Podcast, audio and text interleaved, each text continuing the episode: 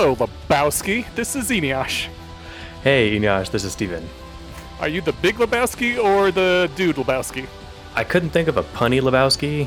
You know, I I should have thought one for June. And again, same thing as as always. I thought of the the name literally as I sat down, and it's like, "What's your name?" When I go to sign into Zencastr, um, and it works that, very well. It does. There's there's a there's a nice dude trip at the end of the, the reading sequence. So I felt like it landed pretty well. So what is it that we are doing here, my dude? Oh yeah, we're talking about uh, Alexander Wales' web serial Worth the Candle, and this is our podcast about that book called Not Everything Is a Clue. It is indeed, and you can support us if you want at our Patreon. It is linked at hpmorpodcast.com, which is our home site, or you can just search for Not Everything is a Clue on Patreon. Uh, 15% goes to Alexander Wales, who wrote this. And you can also, of course, uh, support Alexander Wales directly at his Patreon, which is also linked at the same place. Uh, as an update, we are now at 24 patrons. So we do, we just need one more before we force Steven to do the thing. Oh, good. I was worried you were going to say 25 because I I've actually spent some not insignificant amount of time on it, and it's only three pages, or really two and a half, and that's big text. Like this is harder than I thought, but I have no idea how long mean, it'll actually take to say this stuff. So yeah, it's only like seven minutes, so it doesn't have to be know. too long. I think, or I, I mean, some of them are shorter than that. Yeah, some, some of them, are, are like down to th- three and a half, four minutes. Yeah, well, we'll see how long it goes, but I I hope it doesn't suck. We'll see. Yes. Well, there will be some refinement probably before we, you know, do the official one. But have fun. We'll just keep making Steven make these until he gets good at them. Yeah, that sounds fair. okay. Uh, we got a few notes before we get into the show, don't we? We do. And the first one isn't really related to the book, but I mentioned Berserk, I don't know, at least eight times. Hmm. Um, Kentaro uh, Miura, the, the author, died earlier this month on like the 6th, but they just announced it a few days ago, um, unexpectedly at age 54. And uh, he's been making uh, Berserk since the 80s, um, maybe the late 80s or early, early 90s. And he's, he's done other stuff too, but I haven't sought out any of his other work. But that's part of why Berserk took 30 years. Was, uh, um, you know, he was busy with, other, you know, other parts of his job. And it's a bummer because you know, I don't know how this works. With other things, you know, if a show gets canceled or a book series doesn't get picked back up, if like people ever release like what the rough sketch for the plan was, mm-hmm. but you know, it, it's more just you know, honestly, not having the story finished is the secondary bummer. I mean, I got the impression he was a really awesome dude, and that bums me out. So, yeah. Well, your favorite book series of all time ended the same way, and they hired Brandon Sanderson to finish it with his notes. The main difference there was that uh, uh, Robert Jordan knew that that was a distinct possibility that he wouldn't be able to finish. Right. So yeah. so they'd already you know he'd already put together detailed notes and they'd asked Brandon Sanderson beforehand if he would do it. So like uh, yeah. And I mean the other thing too is that you know Miura drew these. He didn't just write the stories. So like mm-hmm. it, it, his it art style is, style. Yeah, yeah his his art is amazing. Uh, especially I mean just grab you know a panel from volume 1 or 2 and then one from 33 and just compare like the insane amount of detail. Uh, mm. Anyway, strong recommend. Everyone go read this. Uh, you know, if you're if you're like, um, there's a good chance we will be in limbo as to how it ends forever. But honestly, that is thematically not inconsistent. That that's not super thematically clashing with the story. So, um, yeah. Anyway. And there are a number of really famous works throughout history that just never got completed because their creators died before they got done. And I guess this may be one of them. Yeah. Anyway, I sent Eneasz a picture that uh, I'm going to make him put in the show notes for it that someone drew done. on Reddit. It was awesome. Uh, or I think someone posted it. Uh, there, whatever the the watermark of it is on the picture, so somebody gets credit. But I saw it on Reddit. Cool. All right, and then I had a question for you because I want to okay. switch immediately to happy news. Yes, um, let's do that. I was putting together uh, like my show notes for this episode, and it just kind of occurred to me we never talked about the name of the show. Um, like you said, it's a phrase that they have going through the story, but yeah. like, is is it one that just called out to you, or is it like that you knew I would be sitting here mad eye moodying this whole story, and you wanted to say over and over, not everything is a clue? Well, I mean, kind of both, because to me, one of the things that really gets me is the various meta layers of the story and how the characters interact with them, knowing that they're within a game. And you know, not everything is a clue is a way they start trying to not go insane with recursive paranoia you know? It's just like look not everything is a clue. Don't don't go nuts about this. And so like it's it taps into the the thing that i love about this being a very meta story and how they deal with that. It's a distinctive phrase that's reused so people who are familiar with the work would recognize it. And yeah, I absolutely knew that you were going to Mad Eye Moody this shit. And and the thing is, I also knew that by naming it, not everything is a clue. You would immediately suspect that actually everything is a clue, and I thought that was going to be even more delightful. You are not so, wrong. Yeah. So yeah, I just I, it it happened to work out as a perfect name. Excellent. Uh, we got some things from the uh, unless you had more on that. No, no, I just I think it was perfect and and uh, well done. Now that I I get the origin of the phrase, I think you you you nailed it and gauged me perfectly. Sweet. So from the audience, we have Hobo Demon. Uh, there, there is, so there's a thing going around with puns and dad jokes and me and how I hate them and all this. Uh, the the Discord kind of mentioned that uh, it's probably more accurate to say I dislike dad jokes rather than I dislike puns. There's just a whole lot of overlap between them. Uh, points out that dad jokes are an important part of child rearing. They establish that the parent has a sense of humor without confusing the child's moral development with boundary transgression humor theory. And then Empiricist also adds it's also humor that doesn't require any references to various historical events or other bits of culture that the child wouldn't know about yet. So yeah, that's I guess that's a point. I guess you got to have stupid humor for stupid humans. So. well, they they articulated it way better than I could. I I enjoy them. I think you know it. I enjoy goofy wordplay. It's it's. uh I mean, I don't know, light humor. It, yeah, it can be delightful. I mean, I I called it stupid humor for stupid humans, but like I still love slapstick stuff too, you know, and that's just stupid. Dude, guy fell down and bonked his head, but it's still really fun. So I was watching Family Guy this week, and there's it was some funny thing where he, of course, falls down the stairs and he's very hurt. But like that's and it just you know it's one of those things like in a cartoon you get away with doing that where it's like yeah. this is a thing from like Tom and Jerry. It's like how is he okay? He just blew up you know like a like a firecracker in the last sketch. Well, it's like well because he's a cartoon cat, he'll be fine. Um, mm-hmm. It's uh anyway slapstick with with cartoons. You can take it to a whole other level, and they have been doing it forever. Yes. Uh, and the final thing from the Discord was several people actually said that uh, in our last episode, when we were talking about Joon saying the best part of my time on Aerb and how that was probably him writing from the future since he's done that before, uh, they pointed out that he could have meant my time on Aerb so far, just, you know, not saying the so far part.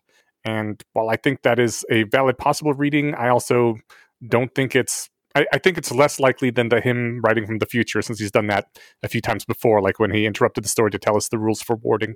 Well, I think he's definitely writing from the future. I think that what they oh, I see what you're saying, that my time on Aerb so far could be in like present tense. Yeah, he writes from the future all the time. For me, the the the I don't know, the toss up was is he saying my time on Aerb, oh, that was a fun time back then. And that's what you say when you're not there anymore.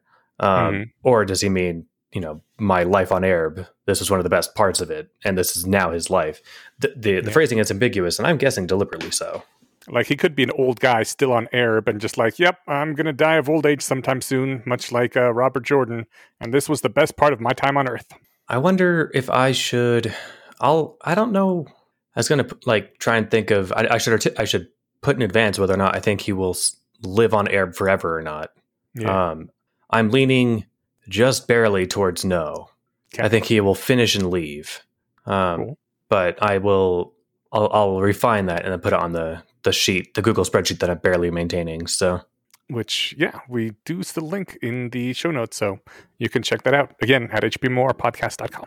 And check out the stickied one uh, or the pinned one in the the channel on the Discord on the non spoilers channel called No Candles or wait, No Spoilers, Only Candles um, there's a much better sheet that uh, has you know a character sheet with um, uh, better tracking of the quests and all this and that. So it, they're putting the real effort into it, where I'm putting more time into you know actually just I don't know the podcast part, which takes up a surprising amount of time. It really does. But we also link that um, awesome, fully in depth character sheet as well. Oh, good. So everyone has access to the good one. Exactly. All right. Well, I'm ready to get started. What about you? I think I'm ready to go too. Let's jump on into this thing. All right, we jump in. This was right after he got his mind blown by the red alert text from the game, and so I think, I mean, I, I, he does say with uh, some wariness about not wanting to put more stuff into mental stats. He drops a point into physical and luck, so that's how he uses the rest of his points, which is cool because I know a bunch of stuff was capped by, um, you know, the one. Uh, what, what at 18 for physical stats and stuff. So getting those up means that he can get those to 20 and probably get more perks. Yeah. And then and luck at least because his luck isn't zero anymore. And it only takes one point to boost, as opposed to the other primary uh, traits. Yes. Yeah. But also luck only is one stat. Yeah, yeah, it's fair. Unless it was like, you know, the jump from zero to one is a huge boon. But um, on the other hand, it also influences everything. So it does. Yeah. I, I need to keep my eyes peeled now because, again, this is like we talked about with men- mental stats going up. You know, he got subtly smarter as mm. his, you know, cunning went up, for example. Um, I'm curious how his mental stuff will work now. If you think about it at the super, super meta level that I am trying to train for this, by having the game, by, by having that warning and saying, hey, you know what, we're going to keep you the same and we're going to just shove knowledge into your face when you need it.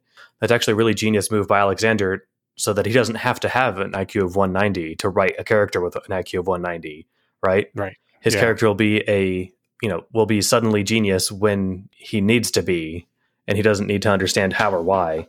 Um, that yeah, smart move. Uh, yeah. It's a way around that that trick. But anyway, I'm going to keep my eyes peeled for like, oh, that was lucky because he'll be getting some of those. Yeah, it's true. He probably will. Maybe a super weak spider sense or something. Yes. And okay, so he uh, is going around putting his points. Um, he, oh yeah, as he said, as you just said, he was pretty sure that pseudo intelligence was like having Tom rolling a knowledge check because he couldn't actually be as smart as a 22 int, uh, which we talked about last week. Yeah, and I think we talked about last week too that the the downside is that if now it's just going to be knowledge shoved into his head when he needs it, it might be tied to like rolls. You know, like I imagine how much he can bench press when he dumps points into Fizz isn't uh, dictated by a, a dice roll, right? Um, yeah. If his if his intelligence is, then he could just be, you know, he could he could draw a blank when he's like, I know I know this. You know, not, I'm not even asking for like additional knowledge. He just rolls on that one and I don't know, forgets to turn left instead of right or something, right? Um, that's you know that's an interesting point because in in most games like there's a direct correlation between your strength score and how much you can deadlift, right? Like you can look up the chart and it'll tell you uh, what you can deadlift at what um, strength point. But you still roll for things like can you catch the gate and hold it open long enough for your friends to get through, even though you would think that's maybe just a straight deadlift kind of thing.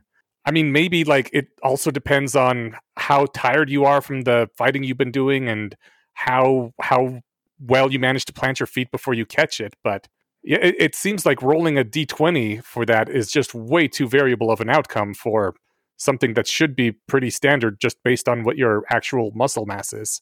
Yeah, I mean, eh, I guess when it's when you're gamifying stuff, you've got to say, okay, well, this is now like game relevant. We've got to put the game factor into it. Um, have you started God of War yet? No, I have not, which really bums me out because I I think it'll be relevant for the thing we're recording on Saturday, but maybe I'll have some time to play it sometime. It's just my, my weeks are so busy. They actually have me going to the office once a week now, Boo. which you know the beginning of the end is in sight. Yeah. oh no. my uh, we don't have an office anymore, so I'm not even sure what state my employer is headquartered in. So, oh, Jesus, um, that's pretty cool. Yeah. Well, if I ever go to an office, it'll be a, a trip to somewhere on the West Coast, I think. Um, yeah, they're probably headquartered in South Carolina. They have very favorable corporate taxes in South Carolina. That, maybe that's where they're like, you know, incorporated or something. But I know that they've, I think that some of the people at least live in either Washington or Oregon. I can't remember which, but. Mm, okay. Um, in any case. Yes. Uh, back to the show. I, was, well, I, I mentioned God of War only because uh, you know, he has feats of strength in that that like you just don't get when you're punching enemies. And it's like, okay, right. yeah, for the story, we need him to be able to whatever throw this fucking mountain or something. But oh, nice. I, I I I use an example that's not actually in the game, but it's it is you know insane feats of strength. Whereas like when you're punching a, a zombie, if he could hit it with the strength that he just threw, you know, whatever giant boulder with or something, it would just he could one shot everything, right? So yeah, the head I, thought the zombie would vaporize. Yeah, so I doubt that like every thought Joon has will be governed by some mysterious hidden random number generator. Um, but I, I, do wonder if next time he tries to build a rocket, if he's going to roll a nat zero some or nat one somewhere through, and if he'll maybe he'll get a critical failure on knowledge. I don't know. Yeah. No, you don't get credit. Uh, eh, we'll analyze that's, that later. That's what we call brain farts. Yeah. It's like when you walk into the kitchen and you roll a natural one, you're like, shit, I don't remember why I walked into the kitchen. Story of my life. Or right. really, like this morning, I keep I, I went downstairs twice to go get my tea out of the microwave and just kept forgetting why I went downstairs.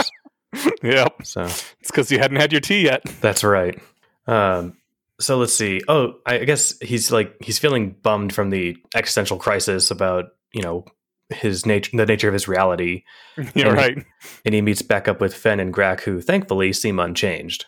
Yes. I didn't think that we'd get a radical trans- transformation of them, but if we did, this would have been when it, when it was going to happen. So, yeah, but, but yeah, now everything seems to be more or less the same, and he tries to interact with them and like feel engaged with the discoveries of the magic items they're doing and stuff.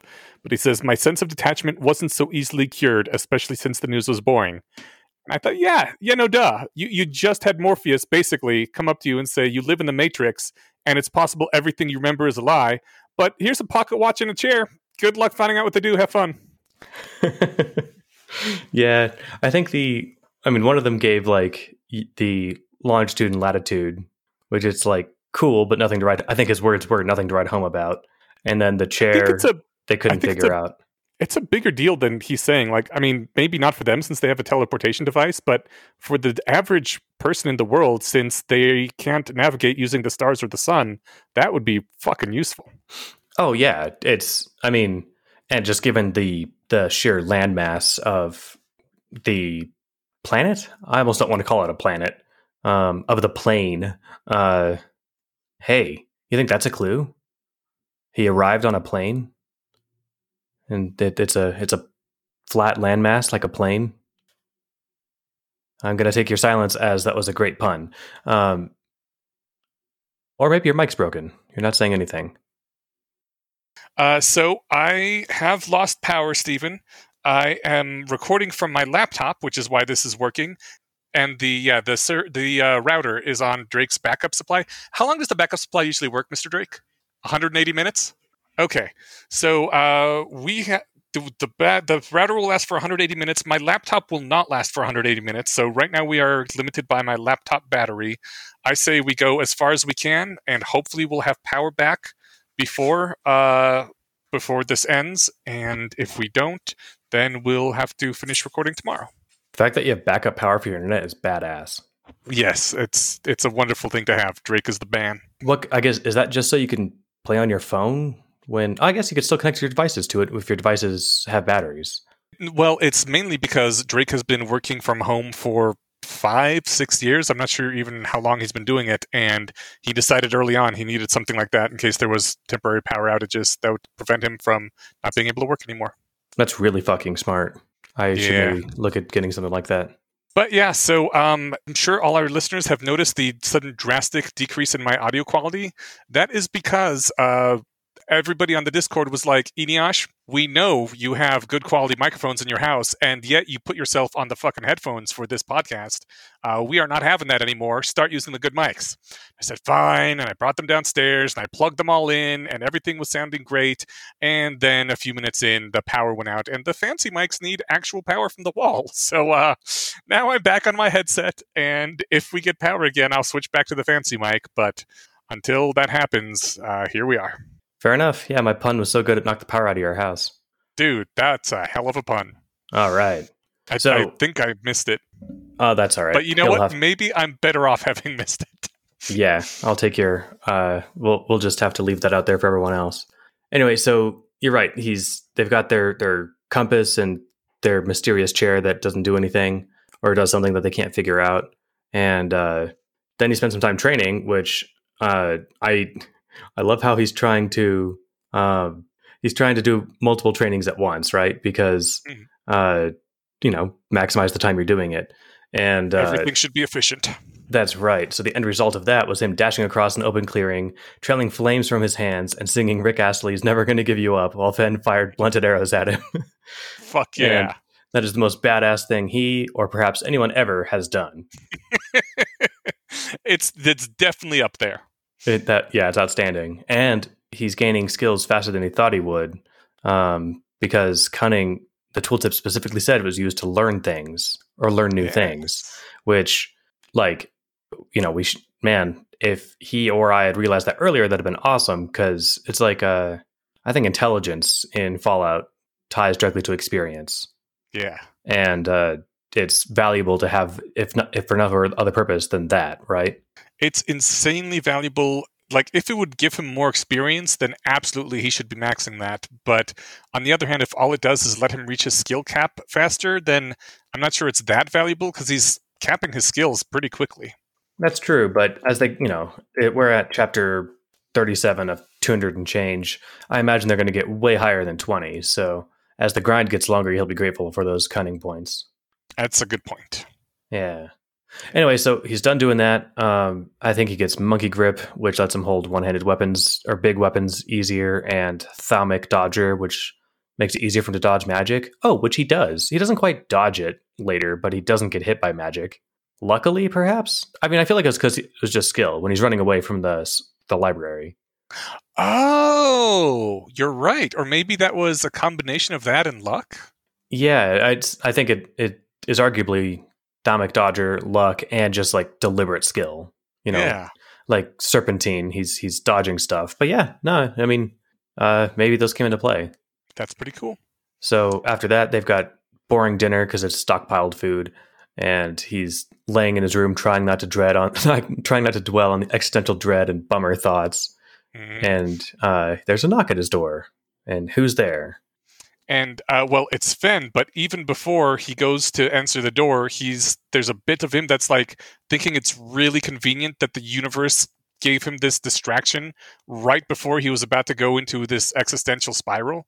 And I also think that that is really fucking convenient that it just happens to be right there.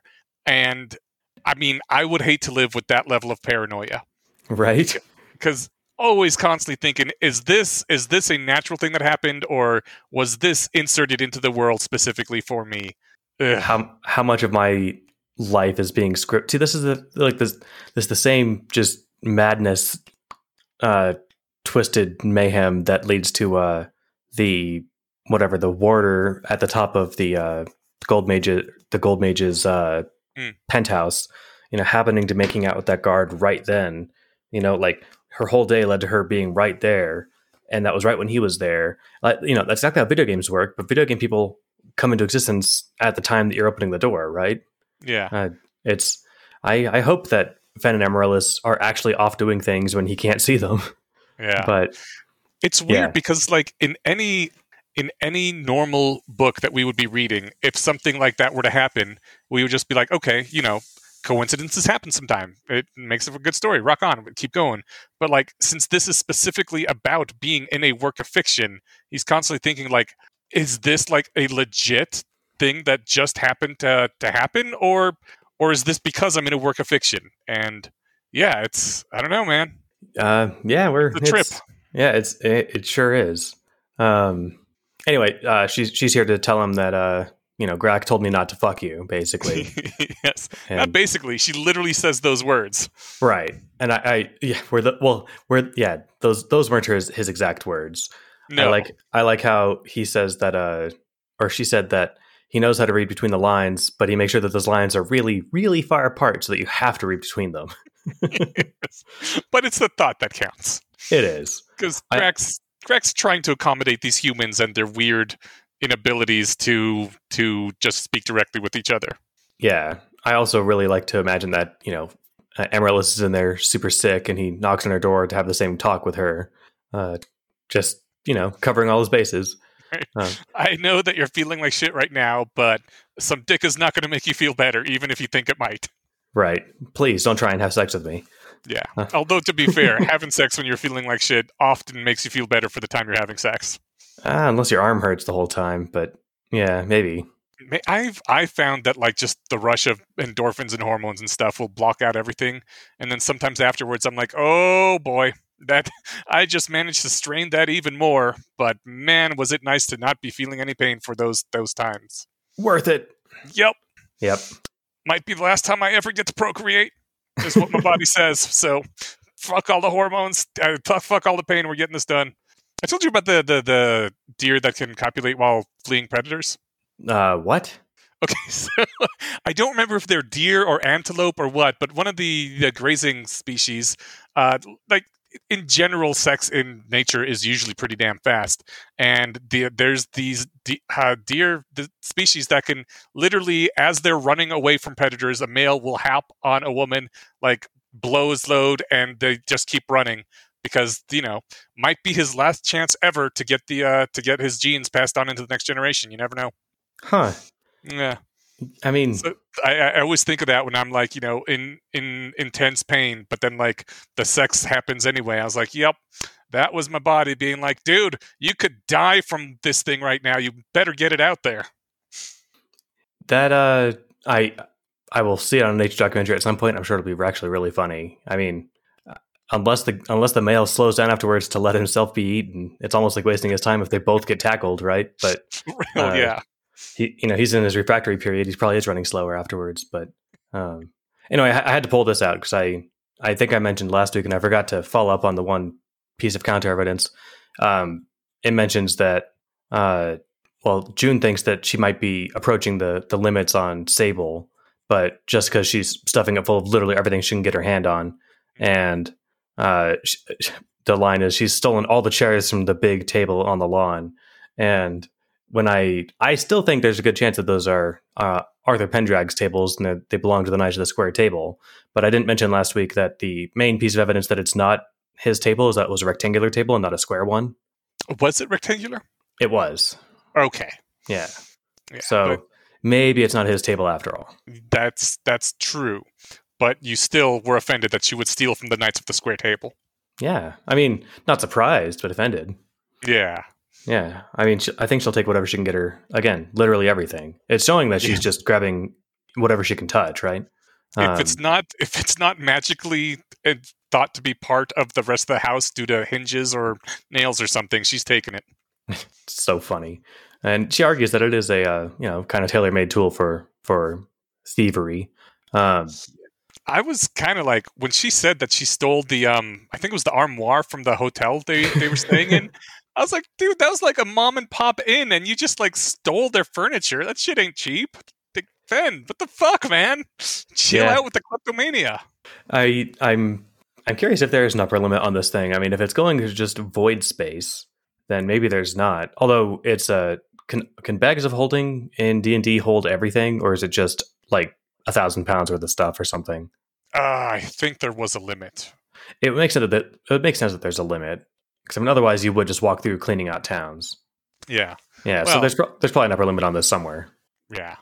Um, All right. So, anyways, she pulls out of her uh, glove the uh, the book of having sex with people. Uh, it was, I guess, a book of the races of Aerb, uh, but she tells him that um, it's it's not it's not really just about the races. It's about this pervert gnome who went around with all his money sampling all the uh, prostitutes of every race and gender on the planet and uh, she wants him to not read the one on elves or half elves, please.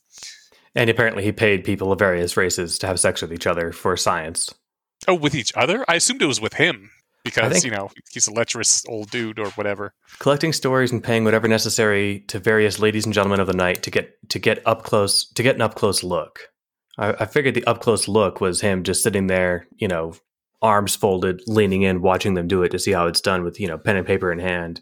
But maybe Oh, he meant see- super up close, so and he was banging Yeah. everything. Yeah, I assumed it said ladies and gentlemen because he was bi and he wanted to sample all the wares. it could be. It you know, let's if if he's that wealthy and horny of a gnome, it could have just been. And, and he's still scientifically inclined. He'd be like, all right, uh, you elf and you dwarf, I want you guys to have sex. And when you're done, I'll have sex with both of you because who knows what happens when, when gnomes have sex with elves and dwarves. So let's find out. Right. Yeah. Yeah. Could Anyway, so she doesn't want him to read the book entry on on elves or uh, half elves. and I'm- yes, After learning about what it says about dwarves, I kind of get why, but I'm curious what it's really so personal in there because she's never, I don't know, what modest. Yeah, like he, he specifically calls her out, says, you know, she says you could call something like modesty, and he's like, you? Like, you have to know that when you say don't look in the book, I have to assume there's something in there that would be of immense interest. And Fenn tells him, it's not a clue. Not everything is a clue. It's personal, all right? I mean, we can now infer from this and be 100% positive that there's a very important clue in this book. I, this could be the difference between the party getting a total wipe or coming through on a uh, on a boss fight. You never know when that knowledge of, of Elven coitus will come in handy. Exactly. Um, but yeah, I don't know. Do you? So, if this was just a video game and one of the the the members of your party like gave it back to you but said don't read it like from a game utility maximizing perspective do you think you should read it or you would read it In a game, you basically always do, right? Unless you Right. know that they will somehow know. Um, you know, unless he goes and confesses to her that he read it, she wouldn't know. In this, she's not just, you know, a character. She's a person who's asking him a favor, right? Um, oh, you know what he should have done? He should have let this count as a favor that she owes him. oh Yeah, well he did, he didn't true. think of might that. getting a little petty but like on on the other hand in a game you don't know if like maybe it keeps track of that and 10 hours down the line that comes back to bite you in the ass after you've already you know saved over your saves or you just don't want to replay the last fucking 10 hours of the game Oh, sure, but if but if I offend some some video game character, it's like, eh, whatever. You know, I'll I'll live with the consequences of that. But this is a person. yeah so it's different when it's an actual person Yeah. However, there is a circumstance under which I'd read this book because Yes. she comes in and she says, "All right." She has all these conditions for surrendering the book. One is don't read the thing on uh, elves and half elves. Um, I forget what the second thing was, and then the third one was uh, like, oh no, second one was third one was we're not going to have sex, but second one, oh whatever order. Second was we're not going to have sex, and then third was I want you to try to lower my loyalty, um, which I, you know, what would it take to lower loyalty, right? So it's it wasn't him like going against her wishes in the uh um the gold mage's tower, right? yeah when she said let's get out of here instead of going for the the gold Yeah, so I mean I was I was uh kind of put off is a gentle way to put it where she says, "All right, let's not have sex and I want you to try and loyal, lower my loyalty, which you can only do by, you know, disobeying my wishes or really offending me." And it's like, "Are you asking me to have sex with you when you just said not to have sex with you?" Um oh wow That was- that's that's kind of so wow so basically rape me that that I mean that was the the fact that she delivered it in that order that you know and it's Fenn. Uh, I, I i don't think she meant it that way no, I don't think so either. But that, Okay. that that was that was just like the first horrifying thought that came to my mind, right? gotcha um, yeah So No, what I would well- do if I really wanted to lower her loyalty would be read that book, right? or read those chap- yeah. read those chapters of that book. yeah. Or if I didn't want to be an asshole, I could just tell her I read them and then ha- then actually not have done it, right? Uh, yeah. just Like like, it- go into her go go find her tomorrow afternoon and say hey i read the stuff on elves and, and humans sorry. And then if she gets pissed and her loyalty doesn't go down you can report back hey that didn't drop your loyalty. I was lying to do a science. I didn't actually read it. Um, yeah. or you actually read it and then you quote part of it to her to just really try and you know hit that nail really hard but right. uh, I, I Yeah. think you would have to actually read it because the game would know that you didn't read it and maybe wouldn't decrease your loyalty. The thing is, like what you said in the Gold Mage's Tower, when he went against her wishes and went with uh, the Amaryllis's wishes instead, like that's a classic video game moment of plus one loyalty to one, minus one to the other, right? No matter which one you choose, one's getting a plus and one's getting a minus to loyalty. But like that didn't happen here. So it's not using just the standard video game thing it really feels like to lower someone's loyalty, you'd actually have to do something that would legitimately damage a friendship. And that's just like, you don't want to do that. And Joon didn't want to do it either. He said no. Yeah, I I guess if I was Joon, I might have at least you know said let's put a pin in that. You know, outright refusing if she's really worried about this manipulating her mental uh, freedom. Yeah. It it it almost sounds like he's not. He's like, I'm not going to surrender my power over you, right? Um, it I mean, sort of, but also like if if I don't know, one of someone that you really care for, like one of the best men from your wedding or or Rachel or something, wanted you to hurt them, like, would you really do something that you knew would be actually really hurtful to them? I mean, so that's that's that's kind of the puzzle he's in, right? Like, if I overcame all of my instincts not to do that because they really wanted me to, that sounds like a really loyal thing to do. Yeah. Um. So yeah, that's uh, it's, That's true. It's a, if it's a you do, if you do try to lower their loyalty, you're doing what they wanted to do, so it might raise it. And yeah, Yeah. the whole thing. Yes. I mean, I think the, the only way to, to do it, like I said, would be, would be to do something really gratuitous. Um, Yeah. And it seems like she really doesn't want to read this book, or she was saying that to try and give him an opportunity to test the loyalty thing. Uh, oh, very interesting. That if could we're be a if we're gonna fence. Mad Eye Moody this conversation, but That's right.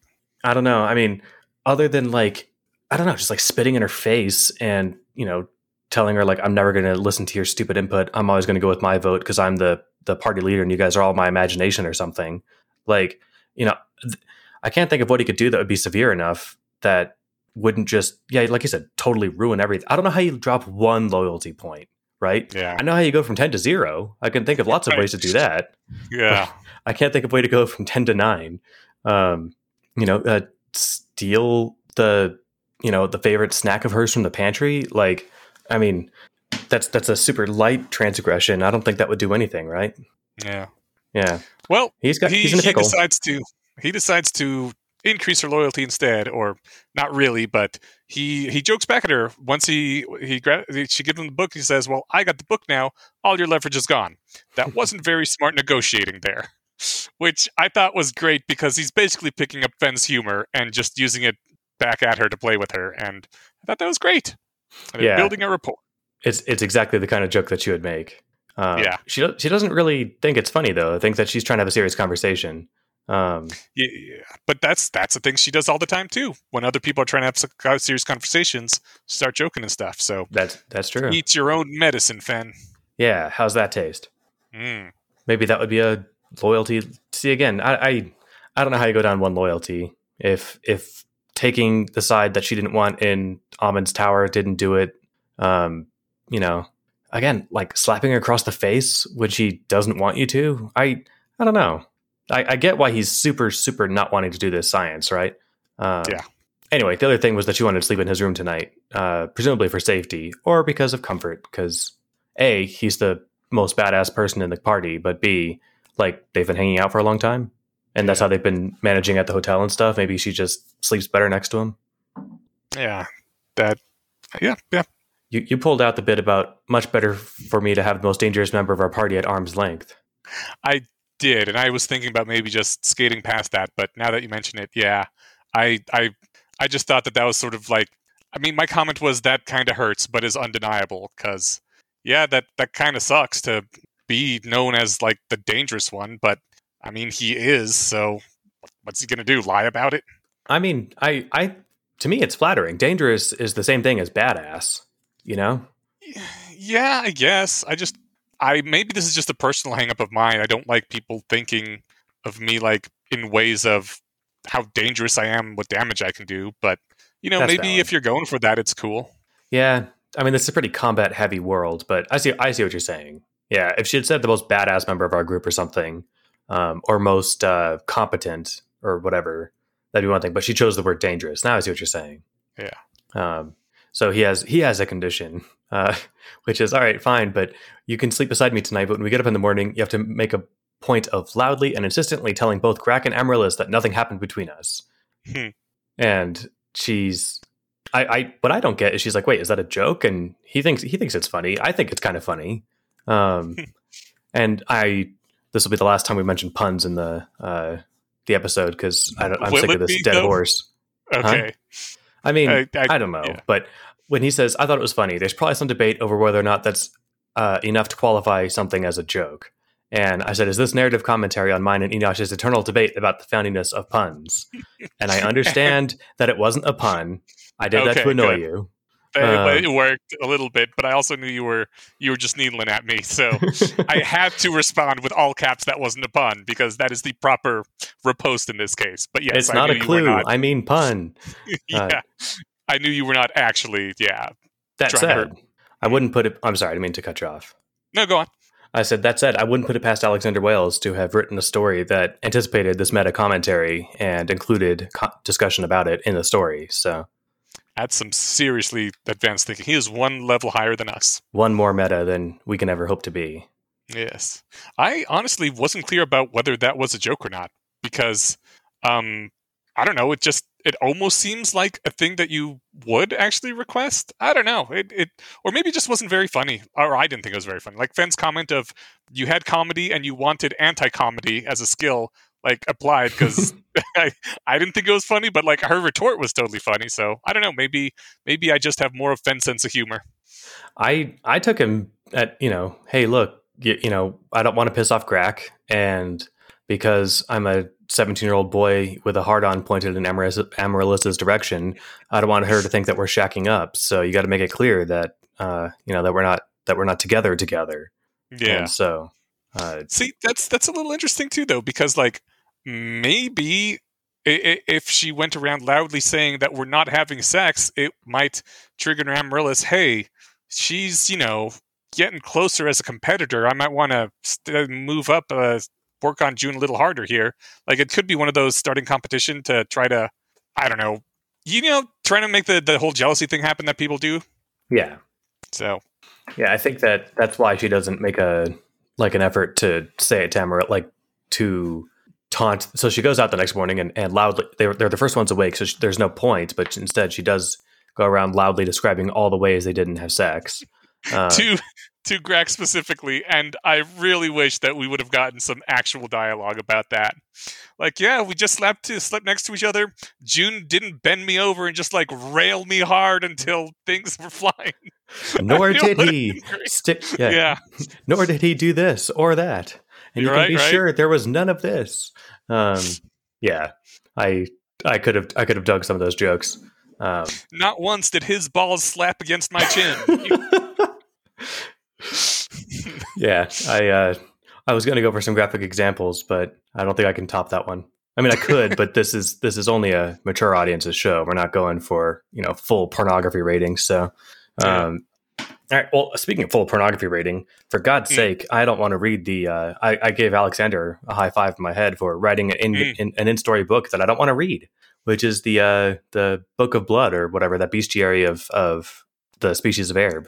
Yeah, so he's got this thing. Um, he, he describes specifically the dwarves like is pulled out. Um, dwarves engaged in coitus with each other Ugh. via something called the cloacal kiss, which the Book of Blood described in exacting clinical detail, but which I will describe here as gross, particularly the section on cloacal winking. And a cloaca is just a combined all-purpose poop shoot and pee shoot and reproductive shoot that uh, birds in general have. I think um, lizards maybe as well. Um, but yeah, I like I know about it from chickens since we had chickens for a while. Yeah, I think it's birds and lizards, which are close relatives, uh, like Yeah. reptiles and, and birds. Um, But Yeah, like the dude, he he made the he, despite like I mean this itself sounds kind of gross and something you don't want to hear, but 100% It- it- gross. Yeah, but like the way he writes about the book in the line surrounding this too, just like the whole thing sounds like a creepy, lecherous dude that you do not want to read this book. Like even if you're clinically okay with cloacal winking or whatever, like it, it just sounds like it's ugh. I, I don't get any lecherous vibe from it whatsoever because it says that he describes it in exacting and clinical detail. It just sounds like a, you know, uh, maybe I'm maybe I'm super prude. You know, I just uh, I don't I don't want the clinical details. You know, like um, those uh, those videos of childbirth that they that they offer for expecting parents to watch. You know, I've never watched one and I don't plan to. I think they tried to show us them in health class and I just didn't care to look. I'm sure it's natural and beautiful and whatever, but it's not my cup of tea. Things, co- you know, uh, small humans coming out of humans is just gross. Um, they tried to like how much well, you know what? Never mind. I don't want to know. yeah, let's let's not. So let's Okay. let's just be, I don't know, happily ignorant. Uh, so the the rest of this chapter is them basically laying out like, all right, what are our, our current options for where we want to go, and um, they've got Caldwick, which is where Uther Penndraig pulled the sword from the stone.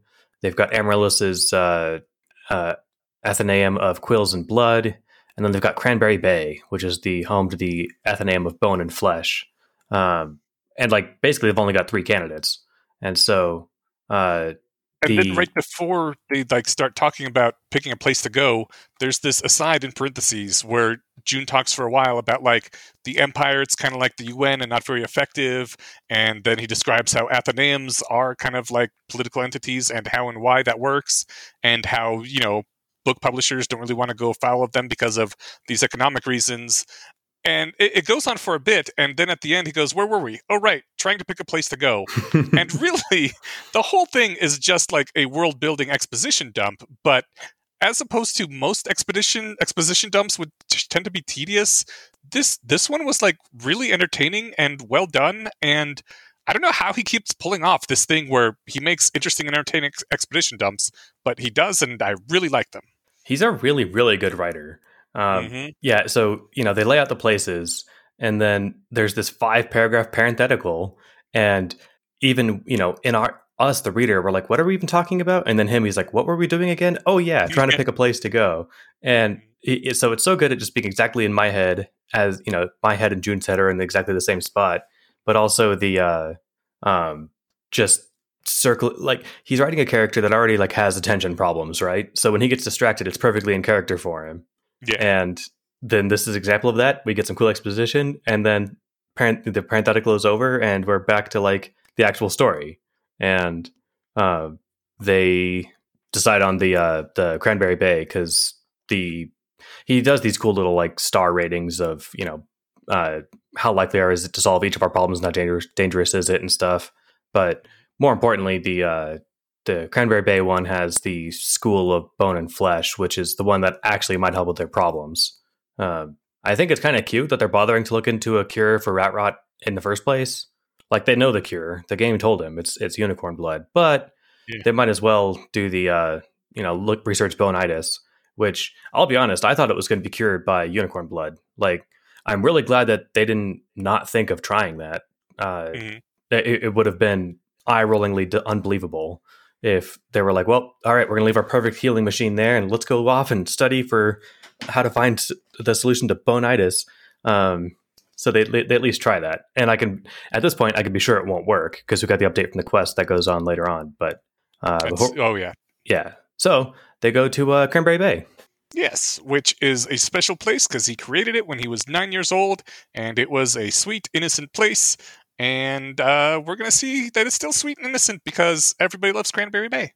And it was the first campaign he ever made. And he called it Cranberry Yeah. Bay. It's so adorable. Yeah. Nine years old, man. Yeah. was precocious. And I think that, you know, from the glimpse that we got of it, they're in and out pretty fast, which is smart because things went south real quick. But uh, it seems like it's, you know, pretty happy here. So Yeah. I'm, I'm glad it wasn't like, you know, they're going to get there and it's some just, you know, terrible hellhole. So, um, hmm yeah, so we get there to chapter 38 where they decide to split the party. Don't split the party. Never split the party. You're not supposed we'll to get do into that. that once they. Yeah, we'll Yeah. get into that once they split the party, though. well, there's there's not much. They they teleport in. Fenn has more clothes for everybody because of course she does. Um, because she's been steal. I, I mean, she must have walked into a store at some point and just you know robbed that poor place dry. And Mhm. if this is anything like, well, no, they've got factories and stuff, but uh, you know, clothes are hard to make. So, um, yeah, it's it's one thing to steal. I don't know. Uh, a bunch of food that you found on the ground or something, right? But you know, the shopkeeper ordered in all those clothes to try and sell. Well, now they're fucked because they didn't sell the clothes. and Now they can't afford their next order, and she may have just ruined a life and you know Yeah. caused caused the next war by by kicking off the next Dark Lord, right? Right. Stop doing that, Fenn. Could be bad times for everybody. Yeah. Oh man, we got to talk about. I'll well when we get there, but apparently doing basic kindnesses gets you really far in this game. So, uh, but I'll call that out when we get there. Um, anyway, they teleport in without incident, which is cool. Yeah, they, they just they don't waste any time. Um, the plan is Grak's going to go look at Bonitis. Amaryllis is going to go nap. Uh, Fenn is going to go also look for Bonitis stuff. They're yeah, they're all looking for bonitis and rat rot stuff, but in different areas. Like Joon is going to the library to try to find some books, and Grak was going to talk to a professor or something. I don't recall. yeah, something like all- that. Yeah, they were all researching various different avenues because they only got seven days at most before Amaryllis just gets starts getting irreversible damage, and they don't want to fuck around. Right. And I But- like this. He's like when they talk about the plan to split the party, all they could think about was a title card saying 30 weeks later or the Yeah. gang gets captured. yes. And uh, he's just uh, yeah, it's a simple plan, and of course, simple plans work out great. So they don't make us Yeah. nervous at all. And so we get another cool flashback to a game playing session uh, back on Earth. Yeah, and um, there's not much to do. I mean, it's a nice quick cutaway that just gives the lesson. You know, when you split the party, you're fucked, and it's narratively unsatisfying. Yeah, that's. I, I think yeah, because Reimer makes the we we have a balance of abilities, and if we're split up, we're just kind of you know broken and fucked. And Arthur is the one that says, yeah, you you can't do uh ha- you can't do very much because there's only one fucking DM. Half the party is just sitting around waiting for the the. To, for the other group to get done, and then the DM goes to the work with that group, and then the other group is sitting around waiting. I've I've eh, he says it takes you're taking the collaborative out of collaborative role playing and yes i mean they're both right but i think arthur is more right because have you have you ever played a rpg where or a tabletop game where they split the party? Yeah, we were split uh, in the incident I described last week, where um, my dumb character was was talking with some water nymph and like didn't follow her obvious suggestion that like she actually had a bunch of treasure because she Mhm. just poorly lied about it. But my character is too dumb to catch that. Yeah. Um, if anyone else had been there, they would have caught it immediately. But my character had the super low intelligence. doesn't So- it make things like really slow and boring and shit Oh yeah, when it's when it goes back to them, I just sit there and play on my phone. Yeah yeah exactly. We, we when i was playing we didn't really have fancy smartphones yet so people would go off and play board games while the dm was with one people and it was just it was the worst fucking thing and i eventually like implemented this rule just no splitting the party period. You, you can't do it and uh, i was i was a player in this campaign where that happened but like i it, at, at some point it just gets so awful that even if it would be the the thing that would make most sense in a story in in a story or in a game you just don't do it because it's so not fun Yeah. And, you know, it occurs to me he should just have this, you know, he should get this tattooed, or he could tattoo it himself, I guess, on his arm that says, uh, What would Reimer do? Um, I feel like bad. I feel like this guy has games figured out. And granted, Mhm. it's easier to figure out the games when you can read the manual, which Joon can't. But uh, he he does point out that by themselves, most of the classes can only take on a very specific range of tasks, which is why I like the adventuring party because we've got you know a tank, a paladin, a healer, a mage, etc. Like they can do anything because they can they can cover all their bases. Um, he says that by themselves, the classes can only do like a very specific range, unless you're a high level wizard, because wizards are OP. And Mhm. this makes me think of uh, Professor Quirrell, like Rule 10, become snake if can. And yeah, Rule 1 is become high level wizard if possible. Right. But you need a hell of a party to get to the high level part. I mean, I suppose he, he's doing a good job training himself. Uh, Yeah, he's. I wouldn't call him a high level wizard yet, no, no, not yet, but he's he's he's only he's just getting started, you know. and he's got a hell of a party helping him out. Of course. Oh, you know what? We might have pushed past that. When he got some skills to level 20, it said you can no longer be increased by like uh, amateur training. hmm So there is a cap. Like it either has to be trained during combat or with like an actual professional. Um, and I bet you the professional caps out too. Whereas uh, I'm assuming training by experiencing things in combat has no cap. Besides Yeah. maybe like what the actual max of skill in the game is. in Skyrim, you could just pay somebody to te- to train you to do stuff, and All it the was way just to this. All the way. uh there were there were like different levels of trainers, and I think every skill had an expert level trainer or a master level trainer, but I think even then they could only get you to like ninety five, and the cost gets really high. But when you've played a game long enough, money doesn't mean anything, and so. Yeah, you could just like, you know what? I don't feel like actually doing any pickpocketing in this game, so I'm going to find this person in Windhelm uh, to teach me to pickpocket instead. And just, oh, and you can only do five trainings per level. Oh, okay. Well, That was the other limiting factor. yeah, that's a big factor then. But So he he he had this, you know, thinking being, thinking about splitting the party, the flashback, and then they all split up, and he does think to himself like, what happens to Fenn and Amaryllis when they're out of the narrative focus? I had no idea, and I think that's a smart thing to think. Like, if he is the main character of a video game, do they not exist when he's not looking at them? Because it would save a lot of computer resources to not go around rendering every single little thing when people when you don't have to. yeah, I mean, at this point, it doesn't really matter, right? Like, there's no, No. um, there's no observational difference he'll ever experience from it, Yeah. and it's you know things will happen to them either in quotes or not when they're not near each other. Like, I, I mean, I might as well ask the same thing about my life. Right. And Yeah. I don't know, do you ever? No, I, I mean, I'm Oh. sure I've did, I, I, I've been, and I was more a decade ago into like philosophy stuff, but, um, you know, I mean, I've, I've no doubt entertained the idea, but I don't, I don't spin my wheels on that at all anymore. Like, hmm I'm, I'm pretty sure that people have lives just like I do. I've I've basically decided that that way lies madness, and it doesn't really impact anything anyway. So I'm just going to not bother thinking about those things. Yeah, it is a useless waste of brain cycles. smart move. And you said also this is why no one will ever walk through a wall. I did put that in there, yeah, because um, like if we are in a simulated reality, uh, like you and me personally right now, I personally think it's extremely unlikely that things are simulated all the way down to the quantum level uh, every single Planck second. Uh, I I would imagine that mostly things are just taken as the statistical average of what things would be. Like I don't even think that you would bother uh, simulating all the molecules of gas in a room. You just use the gas law equations for what the pressure is and how air currents should flow and all that. Um, but you know, people are always saying, "Well, you know, it's technically possible that every single air molecule could exit the room right now. They just all happen to be moving in the right place at the right time." And uh, and there's other people are like, "Well, you know, if you're in quant- since quantum tunneling is a thing, if you try to walk through a wall, it might just happen if all the quantum dealies line up just in the right way. And like the standard response is that'll never happen because the chances are so low. But like I think the better response is that'll never happen, period, because the world really does basically work on statistical laws.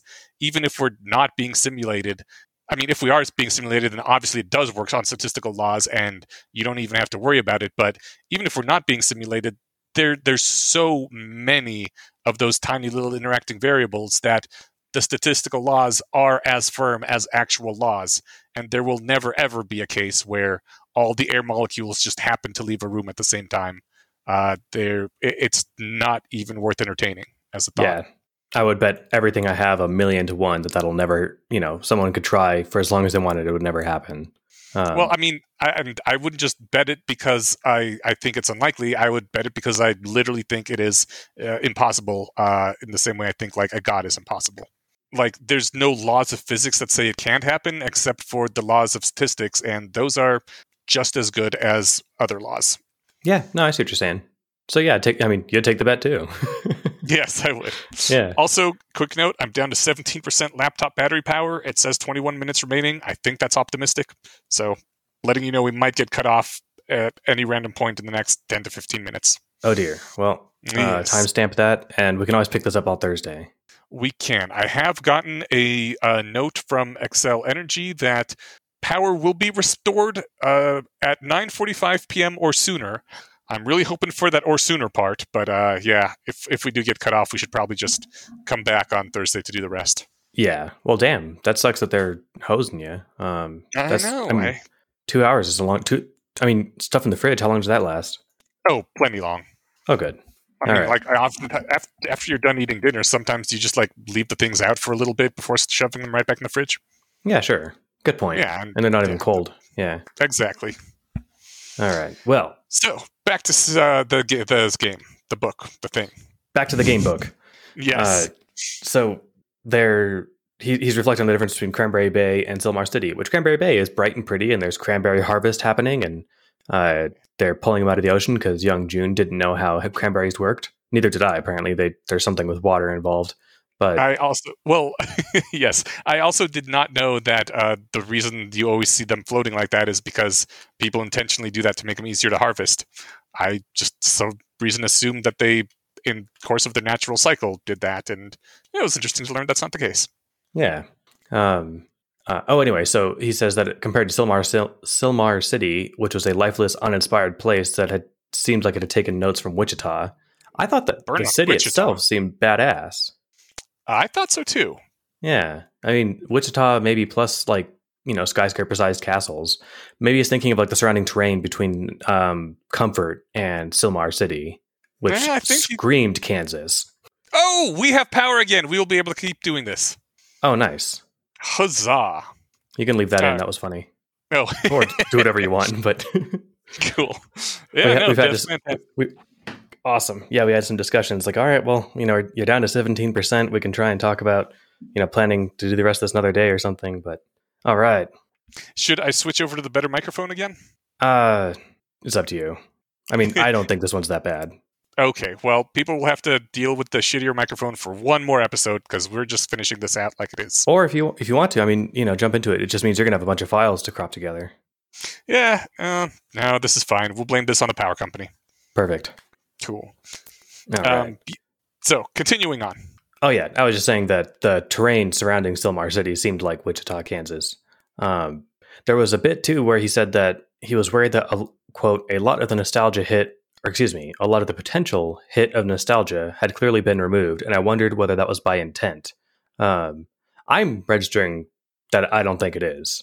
Uh, I, I I don't see why uh, the DM would specifically and intentionally suck away fun. Um, Yeah. you know, like the world just seems like an evolution of the world that he made. And this is what would happen 500 years after he made that cute little Cranberry Bay. It's got a giant school and, you know, businesses and stuff. Plus, if the DM was just being a dick, we wouldn't have Ropey. Exactly. And Ropey's awesome. Ropey is the, the counter argument to the DM is 100% evil. Of course, when Ropey dies tragically and heroically, it's uh, going to be proof that it's going to be unequivocal proof that the DM is a monster. So, Yeah. He's just giving us something we love so that he can take it away later. right. All All right. right. So he is uh, thinking about this whole being split up from the party thing. And he's actually kind of happy to have some solo time. He says, I was one of those people who always felt relieved when plans fell through because it meant that I was suddenly free from the effort of being around other people. I think uh, since you are listening to a podcast about a web serial, that you are probably also one of these people, and I know I am. Uh, John John Mulaney, I think when he his uh, special New in Town, which I think is his most popular, is his first one on Netflix. He opens with a bit about this. I'm kind of surprised that a comedian would have would have that feeling, but I guess they come in all stripes and colors. Uh, yeah, I mean, it seems like a common trope in comedians that they have, you know, that they're nervous or anxious or depressed people. Um, I think his just thing is he just like he loves the like, oh, we're canceling plans. Hell yeah, I get to relax. Um, anyway, so he was thinking about this hidden metric somewhere called social exhaustion, uh, which I feel like that's you know that doesn't seem like a very uh, plausible candidate to me. Um, Hold on, going back just one second. I think like sometimes I feel that way if I really didn't feel like going out, but I think I have more anxiety from plans being canceled. Like once I've gone through like all the prepping myself and psyching myself up and setting time out of my schedule for something, if it gets canceled at the last minute, I can be like, well, fuck, I, I got all ready for this, you know? Oh yeah, no, that's that's totally fair. I think it does depend on you know if I'm on my drive to the place and it's like, well, I already set aside my whole afternoon. Um, that's one thing. If I get a week's notice and suddenly next Saturday is open, that's always fun. Usually fun. Okay. Alrighty, sorry. So yes, but the social exhaustion. Oh yeah, I just I I don't see why he thinks that it's logical that there's a hidden metric called social exhaustion. Because he's like, well, there is one for mental uh, mental exhaustion, and I'm like, yeah, but that comes from using magic. You know, I don't get how or why the game would track social exhaustion. Like, you can only sing so many songs before your voice wears out, and then I'm like, well, maybe he's onto something. But if that was the case, there'd be a meter for it because he's discovered and leveled singing. But we, I mean, I don't know about you. I certainly can get social exhaustion if I spend too much time around lots of people. Oh, And yeah, Yeah. okay, well, and like hit points is basically just a meter that tracks how not dead he is. Yeah, I think, but the difference is, a he's got a meter for hit points and for mental fatigue, and like I don't, I don't think I need a meter to track, you know, like how full his bladder is, right? Like there, you don't need a meter for absolutely everything that comes with being a person. I have uh, my social exhaustion, you know, ebbs and flows, but it's usually pretty, you know, I've got a pretty low threshold for I'm like, all right, I'm ready to leave this party or whatever. Um, Okay. That's, Yeah, that's So, so I get it. I just don't think that there's a hidden metric in the game. Like I think it's just part of simulating a human being. Yeah. Yeah. I, I gotta say, I love your comment here that says this doesn't sound like a Men Seven thought. it is just just it, it is very much like a bless your heart kind of subtle insult thing, and I think I'm gonna try to start using whenever someone says something really stupid around me. Just like that doesn't sound like a Men Seven thought. Oh, someone didn't invest points into intelligence. Oh, that, that actually sounds way less like polite. That's just a really that's a mean way to put it. Um, yeah, but it's also acknowledging he does have Men Seven, so he's actually a genius. that's true. Yeah, Uh, just wasn't using it there. yeah, Harry bias. Um, Mhm. All right, so uh, he's got ropey and the Anyblade in the shape of a ring, which I feel like is cheesing because, uh, Yes, it is. it- Fucking Reimer. Well, I mean, turning it into a lock a lockpick is like, all right, you can stab somebody with a lockpick. It's a blade. A ring, Eh, no matter how you look at it, isn't a blade. Um, Well, I thought it could only like, take the form of a blade. What if you made the outside raised part kind of sh- like it has a ring that's really sharp on the outside? You know, uh, you're right. Uh, I, if if I'm Reimer, he'd be like, "Show me, show me where it says I can't do that." And I, like, you're right, I can't. Fine, you can wear it as a ring. Yeah. Okay. Yeah. So he's got his his shotgun shell uh, bandolier, which I'm assuming, or maybe it's just full of like those little pouches. That makes a lot more sense than just like shotgun shell holes, right? Yeah, but it doesn't. It it sounds more cool just to have those shotgun shells stuffed with fairy corpses. That's true. But if you look at that picture of guts that uh, that will be in the, um, well, I guess it doesn't. He's got daggers and stuff. I feel like a couple of the things on his bandolier are little pockets. Anyway, yeah. So he's got a bunch of fairies, ropey, the ring of of Anyblade, and oh, Fuck, we lost power again. oh no! This is Yeah. some bullshit. At least my battery got charged up a bit. I could have guessed it was going to come in and out, but Okay. Okay. I'm I'm glad we didn't change back to the microphone. me too. Anyway, uh, so he's got that and his magic dagger, which if I read two sentences ahead for making my notes, I would have noticed. Um, and his best companion, loyal Ropey, starts with loyalty twenty, um, and a vial of liquid nicotine that I have no idea where that came from. That's that's a good question. Maybe like from the poisoner clonal kit. I, yeah, I but don't then know. you'd have to pay it back to the clonal kit. They and if you're looking for poison, there's cooler gold. shit that you could get. That's true. I don't know. Maybe it was a shop, you know, a vape shop. Just give me the pure nicotine. yeah, give me the straight stuff. I Um, wonder if there's a. I wonder if you could do that at a vape shop. Probably not.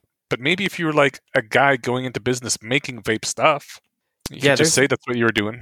Yeah, there are places that you know make their own juice. Then you can like custom order and and you know have them say I want this percent, this of that, and whatever. Um, and and in this concentration, so they can control how much nicotine is in it, which I'm assuming means they have stuff. But I don't think they'd give you just hundred percent. But they have it. yeah, Uh, but if you like decided you were going to poison someone, you could make a uh, a LLC, you know, vape stuff, and go to a supplier and like, look, yeah, I'm a new LLC. I'm starting in on this business. Send me one crate of nicotine. yeah, definitely possible.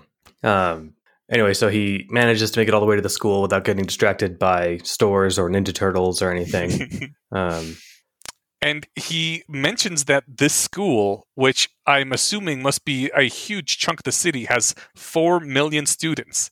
Like just just students, not even you know the people that sell them food and and stuff, and which is he says larger than Los Angeles. And I, I was I, I googled how big the Denver metro area is. So the city of Denver plus all the surrounding areas, which we are living in right now, is 2.9 million people. So he had 20 th- 33% more people just in that school than there are in all of the Denver metro area. Yeah, I don't quite get how he walked to the library. Like, because if you're going to f- fit 4 million people in a place, it's got to be huge, like Yeah. city huge. Um, you, you think it would be an all day foot, traf- foot trip to get straight to the library, right? maybe they portaled in really close to it. I suppose. Um, you know, they didn't mention any forms of transportation going around. He definitely didn't take a cab, but yeah, I don't know. Maybe the library is on the edge of it. Uh, Yeah. and so, um, let's see. Oh, the uh, the the library itself. Like as he's coming up to it, he said that like it looked like erratic. Like uh the construction people were told you can do whatever you want, just don't stop building or something.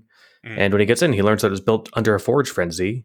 Uh, so either this is a magic building, or forge frenzies can just do more than just bang out, you know, a pile of magic stuff.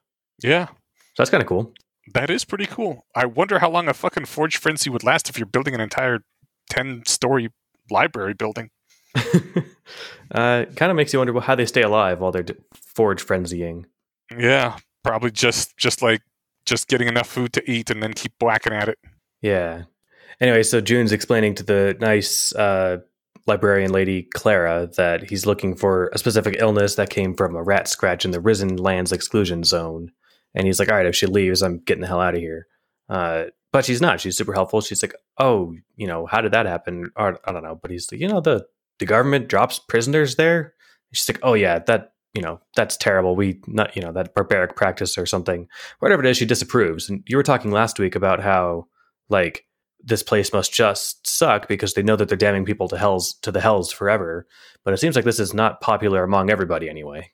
Yeah. And i guess it sounds like it's not done too terribly often. It's probably just like the people who who are really really awful. And i don't know what this guy's body that Joon took over could have done with oh actually we don't know that he did pamphlets because that was a lie he said.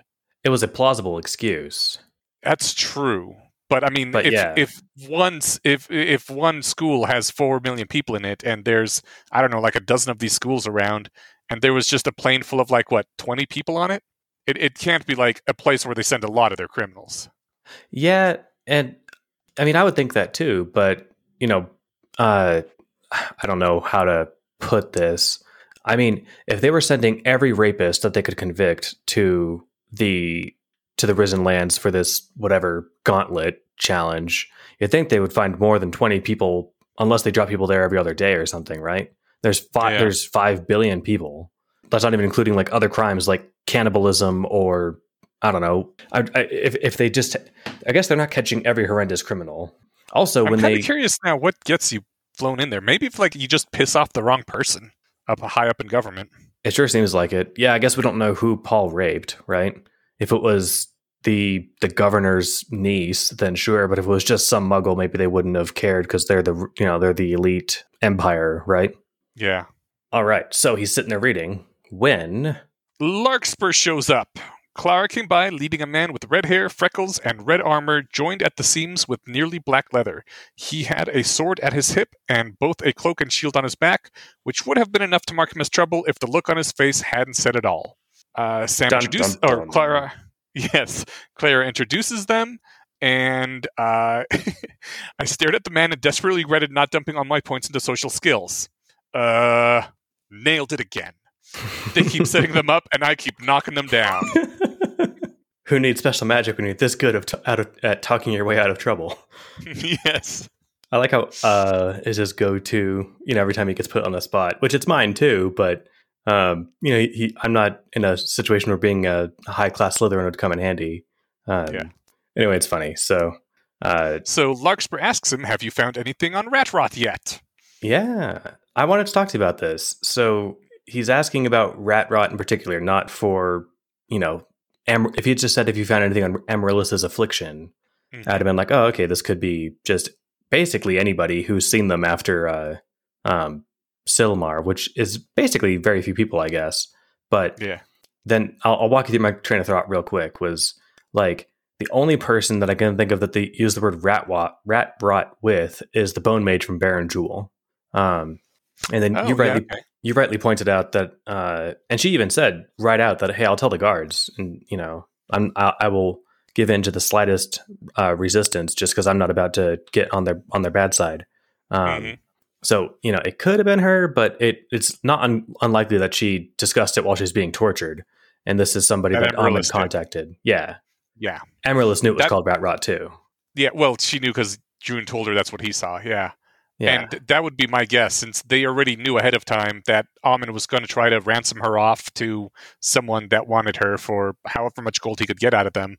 And he probably mentioned, you know, the things she told him, like she has rat rot. The part that confused me too was that he had said, You must be Juniper Smith, her traveling companion. And then I was thinking, Well, how the hell does he know about Joon? Because she said that she had pre committed not to talking about Joon. But if I was being tortured enough, I'd be like, yeah, that guy's Joon Smith. I found him in the Risen Lands. You know, he's been uh, kind of doing my bidding ever since because I think he thinks I'm hot or something. I would have said Yeah. all that under torture. What I wouldn't have said is, I think he's a god. Um, Yeah.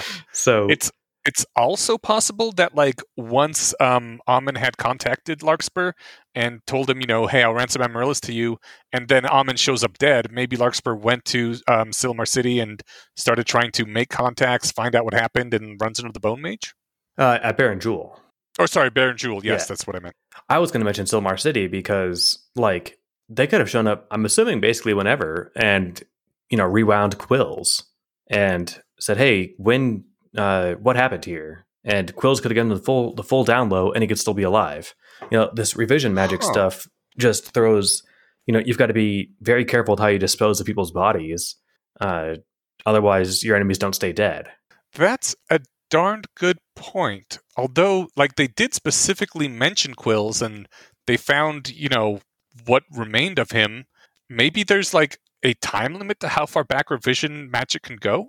Probably, especially probably in the Risen Lands, because you know we didn't get a chance to test it. But uh, I, oh shit! I- maybe he got zombified, and then you know they couldn't go back because he was a zombie now. I strongly suspect that uh, any any zombies can't be rewound to being not zombies.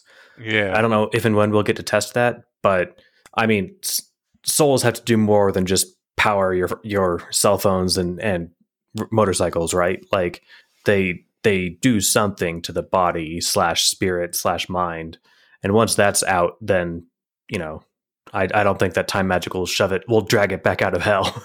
and they did uh, they did spike uh, Quills right, so that his soul wouldn't go to hell. I mean, I, I, I it wasn't mentioned, but I'm sure they did, or maybe it was mentioned. I don't And recall them so- mentioning it. Well, if I, I, I'm, I'm sure they did spike him at any rate, and if so, then revising him probably wouldn't do anything because then you got a breathing corpse but no soul in it to tell you anything. Yeah, even if they even if they had gotten there before he turned into a zombie. Yeah. Yeah. Okay. Yeah, I don't know.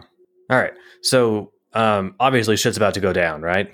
He, Yes. He, he shows up. He's uh he's clearly a baddie.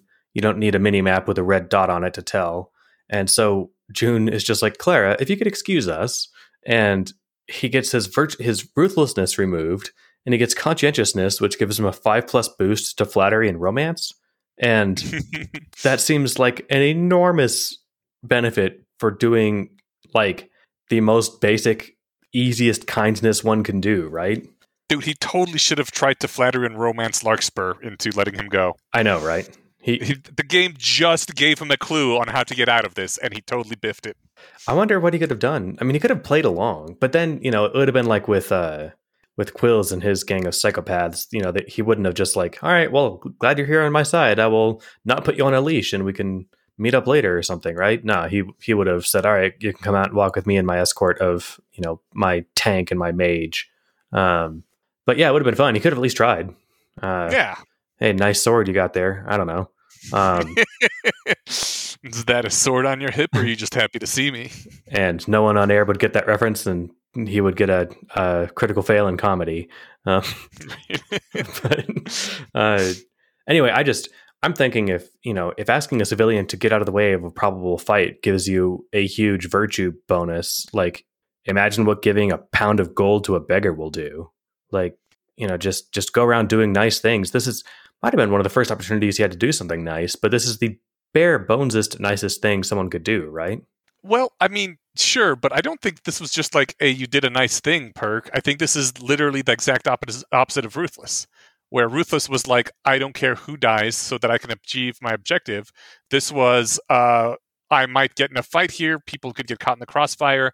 I want to spare innocent lives, so I will do what I can to spare them from from being hurt or killed. So you know, it it's just he's literally taking the opposite track of a ruthless person. Yeah, I mean, I suppose it's just, uh, I mean, yeah, I I guess he could have said, "Hey, Claire, could you come here really quick?" and like tried to, He used her as a hostage. or I was going to just go straight to you know carving her bones into spears by you know cutting into her Oh. and you know harvesting all the bone magic he can, but he's not he's not a level ten ruthless Voldemort yet, so. Um, he, he went with the sane human option of saying, "Can you please, you know, try and get out of the way of this imminent conflict?" And uh, I have power again. oh boy, Let's see how long it stays up this time. stay on the edge of your seats. Um, Yep. So anyway, I thought this was So- funny. he says, yeah. "Can you imagine my luck when, or to hear that someone else was looking after disease from the risen lands contracted by a rat?" and uh, in hindsight, it's funny because he could have said, "Imagine my luck," spelled all caps L U C, right? hmm So that's that's hilarious, and it's also funny on him because he knows that he's he's cheat, you know, doing he's mainlining luck right now, right? Yeah. So can you imagine my luck? And it's like, fuck you, man. Yes, I can imagine your luck. I know you're cheating. Mhm. But yeah, he, Larkspur was just leaking information all over the place, which uh, Joon comments on, saying, uh, "It kind of seems like you're shit at your job, since his job is foreign security director of the Kingdom of Anglecynn." Um, and you know that's you, you pull that out as delightful. I also thought, you know, it could just be a sign if you don't care how much information you're giving to someone, that is entirely possibly a sign that that person isn't going to live for the next after the next hour. Like he may have already decided, all right, I'm taking this person in, going to torture him, then I'm going to kill him, so it doesn't matter what he knows. oh, totally. Uh, I just I think that it's it's to me to me the funny part was just him, you know, needlessly insulting him. Uh, ah, okay. you know, because he's he's like, you know, I'm looking for Amaryllis, and you must be Joon Smith. He's like, and so he's obviously lying, but he's like, oh, you're wrong about all that. You suck at your job. Like, I'm just here doing homework. Like, you know. Um, cool. so there, there's a bit of that, but also I, this is what I meant to mention before. Um, they had Fenn in a cage, and they sent her with Fireteam Blackheart, right? hmm Um, it's not impossible that they, that they had caged her rather than done something else because they were going to harvest her bones. But I guess her bones aren't as lucky as real elf bones, but uh, they're luckier than average, so they'd probably still be worth harvesting luck from. Hmm. That's that's a good point. Well, I mean, I guess they figured that her knowledge of the city, plus her uh, the bow that she has, and she, they probably figured she was more of an asset for Fireteam Blackheart than uh than to just kill her and take her bones right now. Oh, totally. No, no, yeah. I think that you know maybe they they were planning on doing something with their bones, and then this other opportunity came up. Um, Yeah. But I wonder if Fireteam Blackheart was under instruction, if you can return with her corpse, um because then bones Right. are worth money. Uh, Mhm. So, oh, that reminds me. Uh, he- you know, this guy happening to show up here, Joon calls out as like, this seems like some bullshit, right? Um, Mhm. This this planet is however many square miles. Um, like it's Sixteen times the size of Earth. yeah, it's huge. So uh, it's it's just not fair that the the one guy that is looking for Amaryllis happens to wander to the same fucking library as I am 30 minutes after I get here, right? Uh, Mhm. so he know he calls shenanigans on that right away. Um, we learn that what's what happened here is that there are apparently farms or grave robbers or something where uh, the Empire harvests elf bones for luck, which means I fucking called it.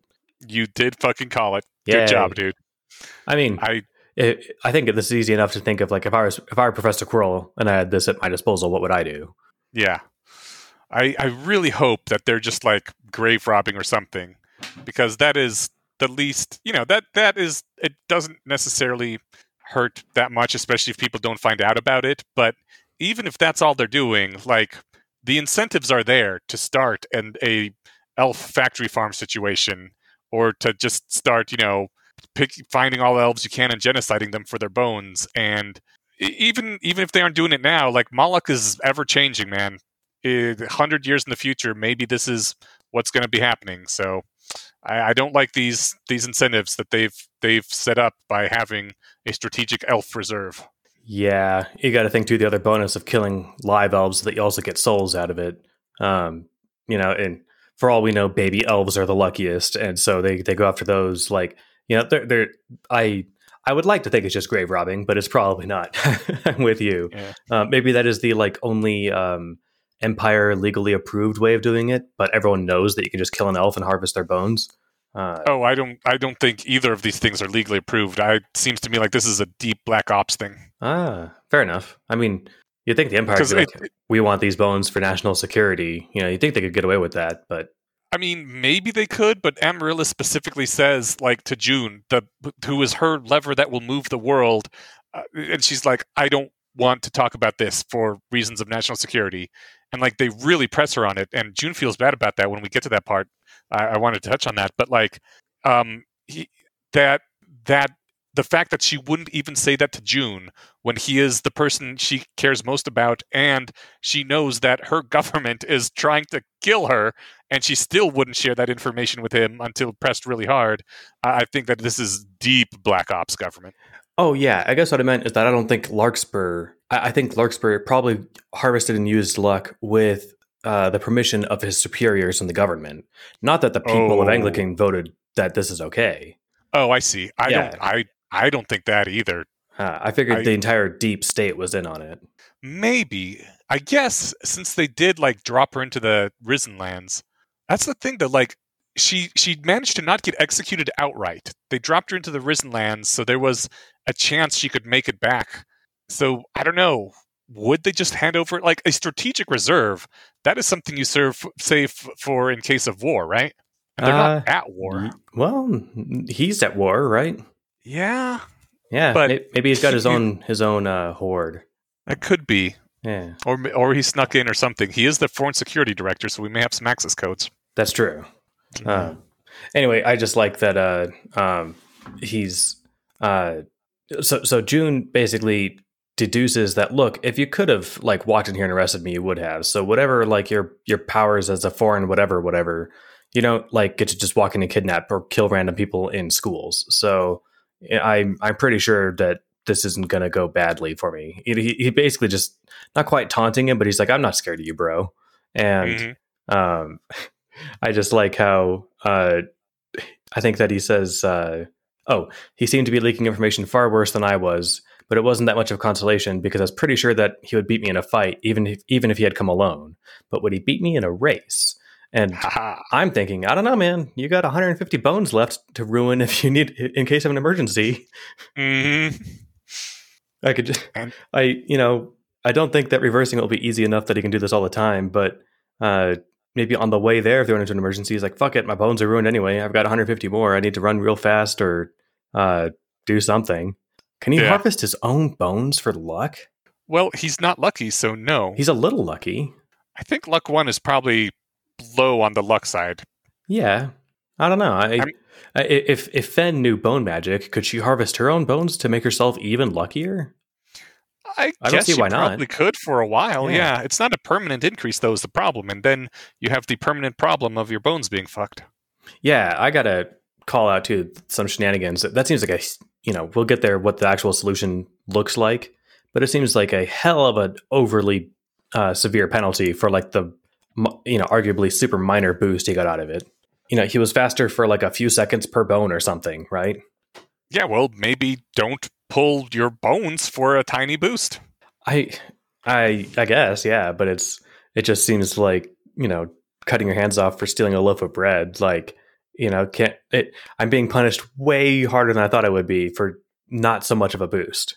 Sure, but like nature doesn't care. Like it, was only a small boost to jump down the cliff so you could get to the bottom faster, and I got punished by being dead. You know.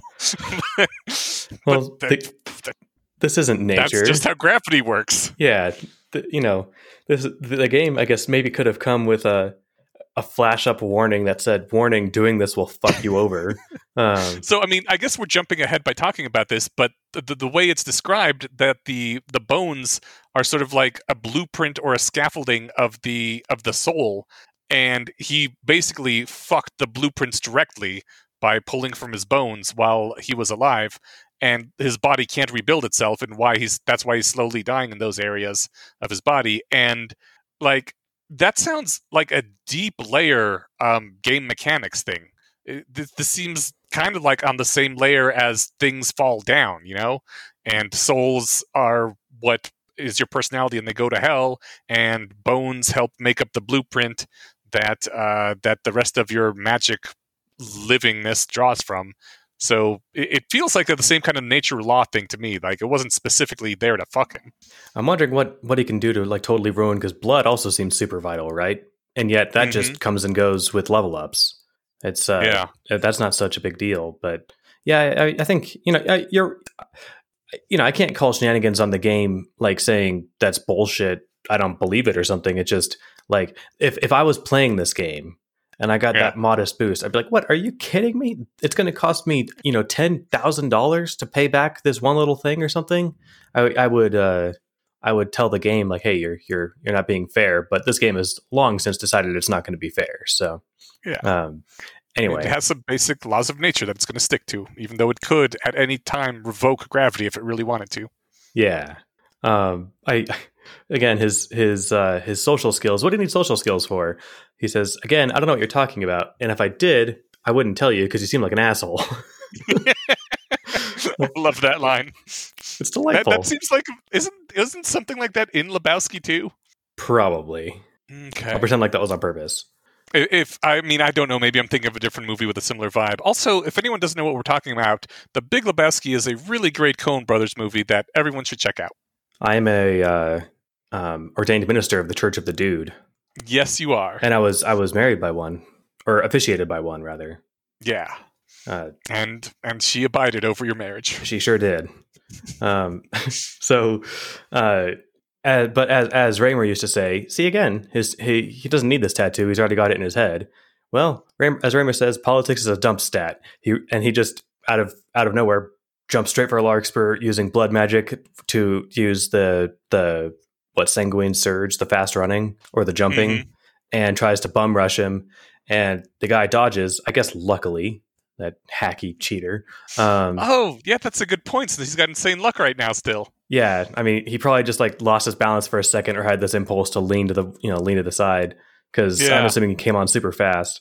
Um, so he reaches into his bag and grappling hook Batman styles out Ropey, who breaks his arm while he catches the the railing. He lands on the second floor, shoves some fairies into his mouth, and then jumps over the railing, crashes on the table by trying to like use the sword to like kind of slow his impact which I don't think that ever would have worked, and it totally didn't. and he broke a bunch of bones. these weak bones are really fucking him. I think that'd break my bones too. I, I mean, he basically tried to pole vault onto a metal pole and just like landed on top of it. He didn't land on the pole though. He landed on the table below him, right? I, I don't know if he retracted the sword in time and he didn't hit the sword, or if he just landed on the table. But either way, bones. You know, Yeah, yeah. But fucking bones. Also, either way, he's got a mouthful of fairies because he shoved those into his mouth before jumping and you know ye- yeeting himself over the wall or the, the railing of the library down two floors. And he looks back, and the uh, Larkspur just does a double jump as he lands, and that was like- fucking awesome. it was awesome. That was the most video game thing ever because you can only double jump in video games. Yeah, you know, he's probably got uh, some boots or something. Um, I don't know. I can't remember what they were called, but uh, uh, what's his name? Uh, Mordo in Doctor Strange had similar boots.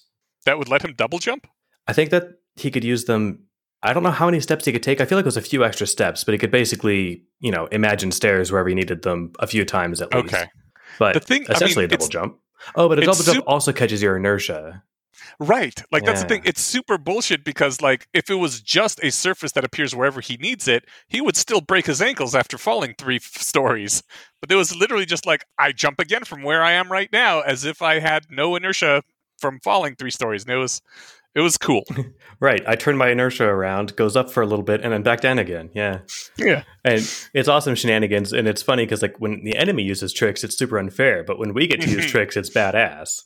Like, That's right. I loved every time Joon cheated his way to get down to the ground. And then when he jumps over and has no problem with it, it's like, that's cheating. fucker. I was so clever. right. Um, oh, so then he runs out and there's this, I don't know, I'm picturing just basically the same guy that was in Silmar City, the tank, and uh, this mage with a staff. And he throws his knife right at her face.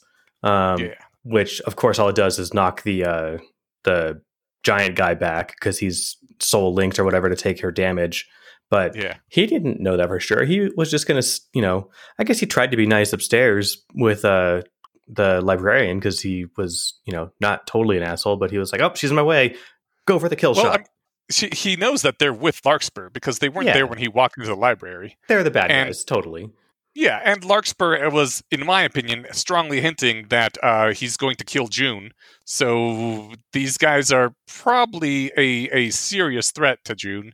And, you know, but uh, more than more than anything else, I think well, not more than anything else, but I suspect maybe he has sort of internalized Grak's throw the axe at the kissy lady lesson that like once you have committed yourself to a certain path that requires violence, you don't fuck around, you just do what needs to be done to get yourself out of that situation alive.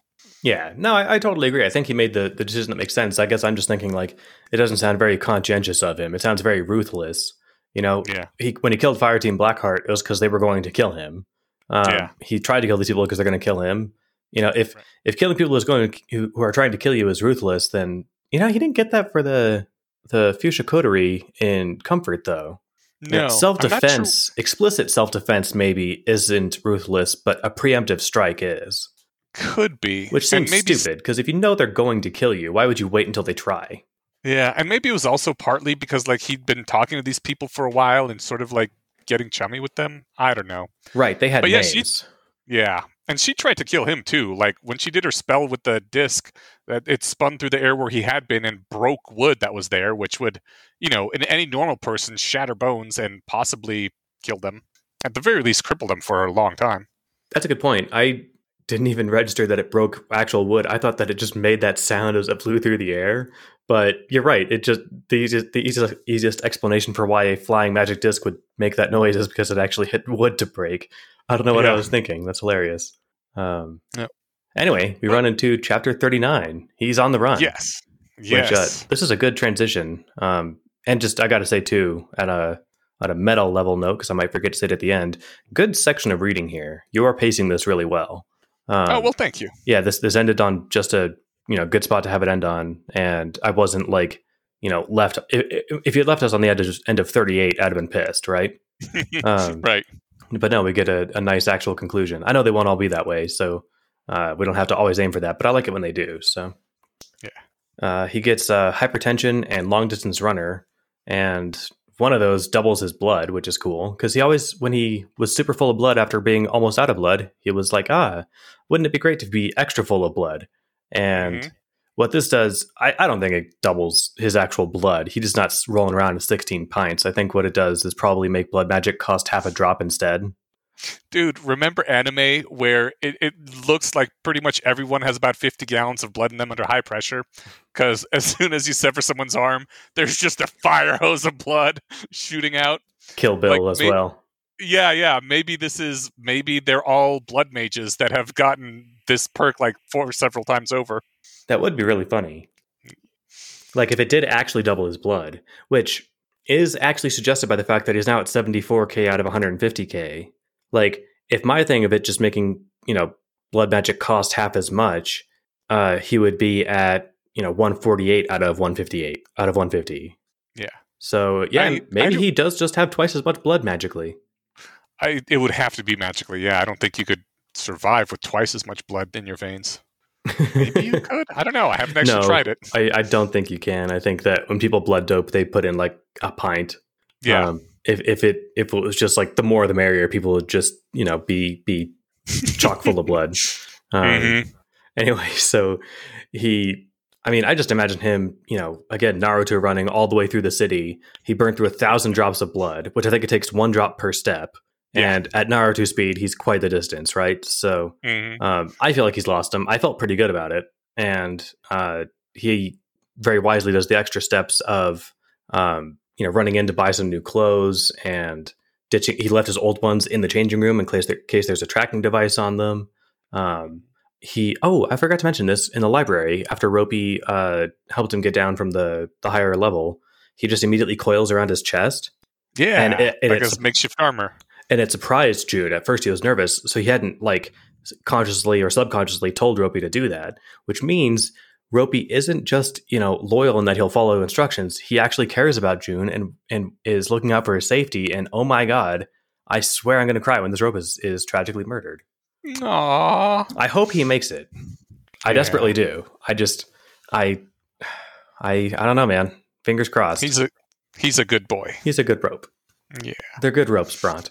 Um all right. So uh yeah, I mean, there, he's got a pretty chill day of it after this. You know, he didn't learn anything at the library. Um, mm. He books a hotel room.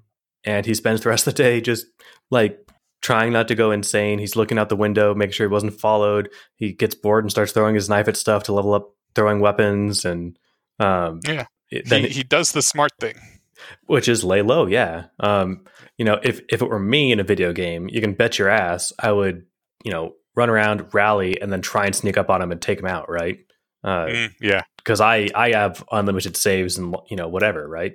Um, Yep. He gets to he gets to go to one of the nine thousand hells when he inevitably loses that fight. So, um, yeah, no, he does the smart thing and has a very relaxing day hanging out in a hotel room. Yeah. I guess I wouldn't call it consider it relaxing to be always worried someone was showing up and bored out of my mind because there's no fucking smartphones. But it was at least not um not physically stressful. Yeah, you're right. Uh, and it's not exactly a nap, but it wasn't as relaxing as Amaryllis' day, where she just got to sleep all day. Um, yeah. Again, also not super relaxing when she's got rat rot, but uh, he, Right. he has a fairly, other than that one encounter, a chill day because he played it cool. So, Yeah. um, what they were supposed to be back at Amaryllis' room at dusk, right? So at that point, he just leaves the hotel and heads up there. And I was at this point sure they were going to be captured, something was going to happen, but no, the simple plan basically worked out fine. Fenn Grak and Amar- Amaryllis are all standing around waiting for him. And Not uh, just worked out fine. Fenn had her own side quests too. that's right. That was pretty cool. When she first mentioned that like she was in an archery competition and all this other stuff, I thought she was just like, you know, fucking around with them like she always does. But it sounds like she actually had side quests. I think it's entirely possible she's still making it up, but uh, it I wouldn't put it past her to have actually won an archery contest today. Yeah. Yeah. So, So he gets there and Fenn starts dumping fairies into his hand out of Sable. oh yeah, because he's still injured and he's out. So, you know, we, we talked for a few minutes about like what the upper limit of how many of these can exist at once. Um, Mhm. Either they haven't talked about it, or it seems like there isn't one, and the limiting factor is just like one fairy out of the jar per hour or something. Yeah. And I bet once the jar is full, they would stop spawning. But as Right. long as you remember to empty out the jar every few hours, you're good. Yeah. So yeah, exactly. I it, that that's my my thinking on it too. If it does just keep going, then yeah. I mean, she's got t- two thousand arrows, and oh, look at this! It's been a month, and we haven't been all that hurt that much. Uh, you know, I've got six thousand of these fairies, um, Yeah. a mouthful of which can heal a bunch of broken ribs. Like, uh, pretty pretty sweet deal. hmm Um, so yeah, that's pretty cool. So, so at this point, they're trying to figure out how Larkspur found him, and this is where uh, where Amaryllis has that whole thing about state secrets, and I'm not going to tell you. And he he Joon says that it's not good enough. Yeah, I agree. Sorry, Mary, you're gonna have to spill these state secrets.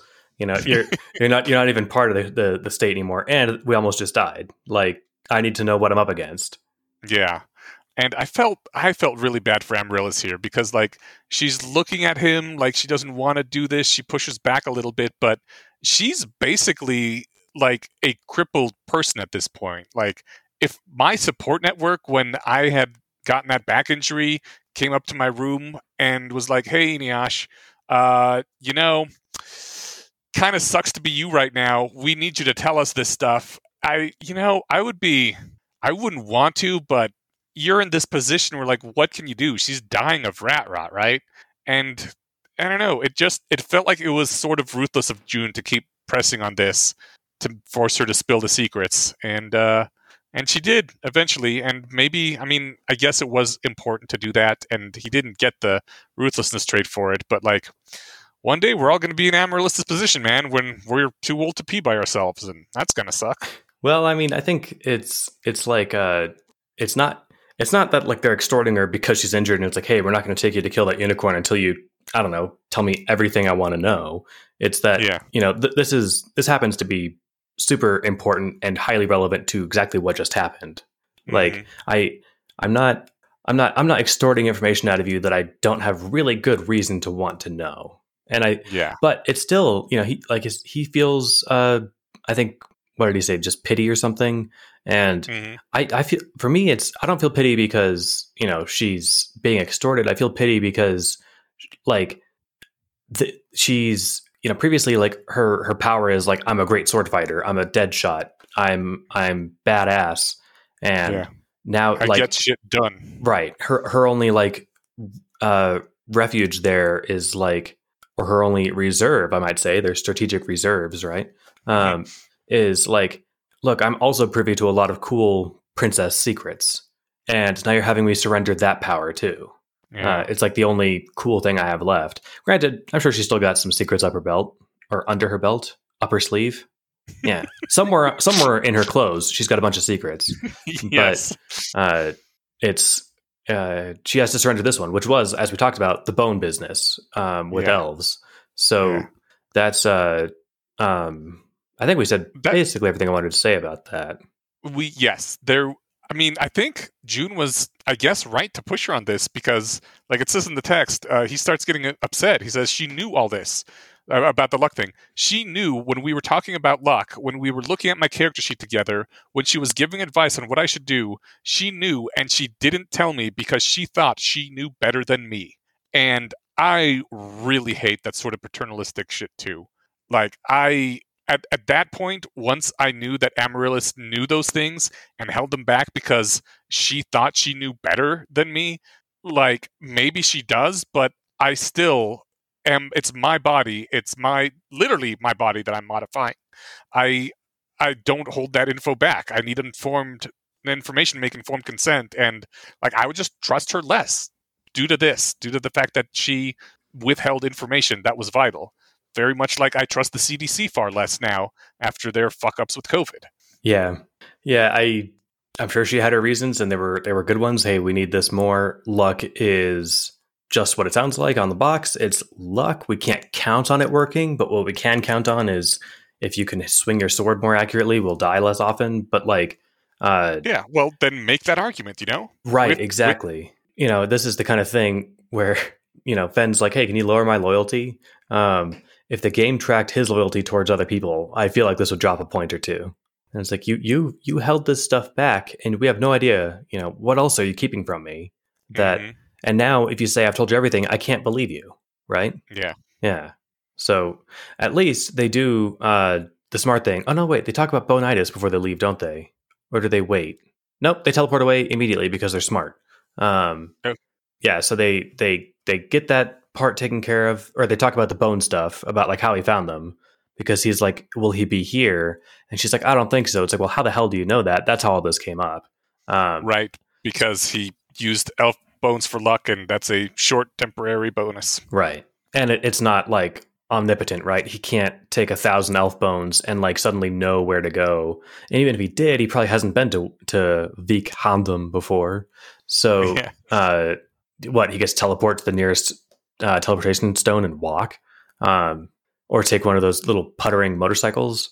Uh Mm. so at least they got some time. But and that's that's assuming that like his luck just told him, I think she's eight thousand miles that way. Um like Well, I imagine the way it worked was like he knows about the the he he went to not Silmar, uh, Baron Jewel. He learned all that information. He knows about the rat rot. He doesn't really quite know what to do, so he goes and hits a lot of elf bones to really up his luck. And he's thinking, he's like, you know what?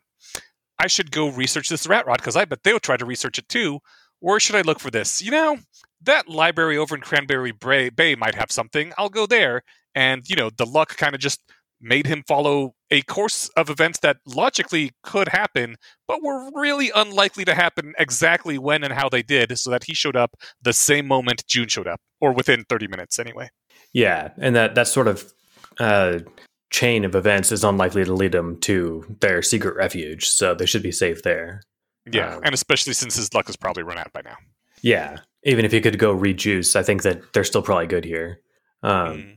So before they, I think that's why. I think this might be why I think that he did this without his supervisor's permission because uh, um, Amaryllis says, I don't think he's going to be able to go rejuice. Like, i- i- if his supervisors had given him permission for this, then he could probably go approach them and say, Hey, I need some more bones.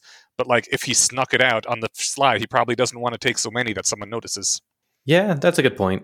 Um, I guess uh, yeah, it could just also be that he only has X number, right?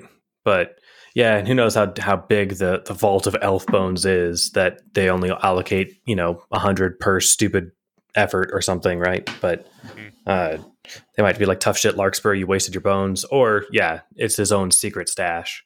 Um, Yeah. Of course, he could just go over to some you know elf colony and try and kill a few. Uh, there's always more bones, man. There's always money in the banana stand. That's a good point and a good reference. um, Much better than that other joke you tried to make. Oh, I forget which one it was. You, your comment was, "I when they teleported away, nice, smart of them to jump away before their luck ran out. Oh, And then parentheses, that was a jokey, Eneasz. ha ha ha! Take that.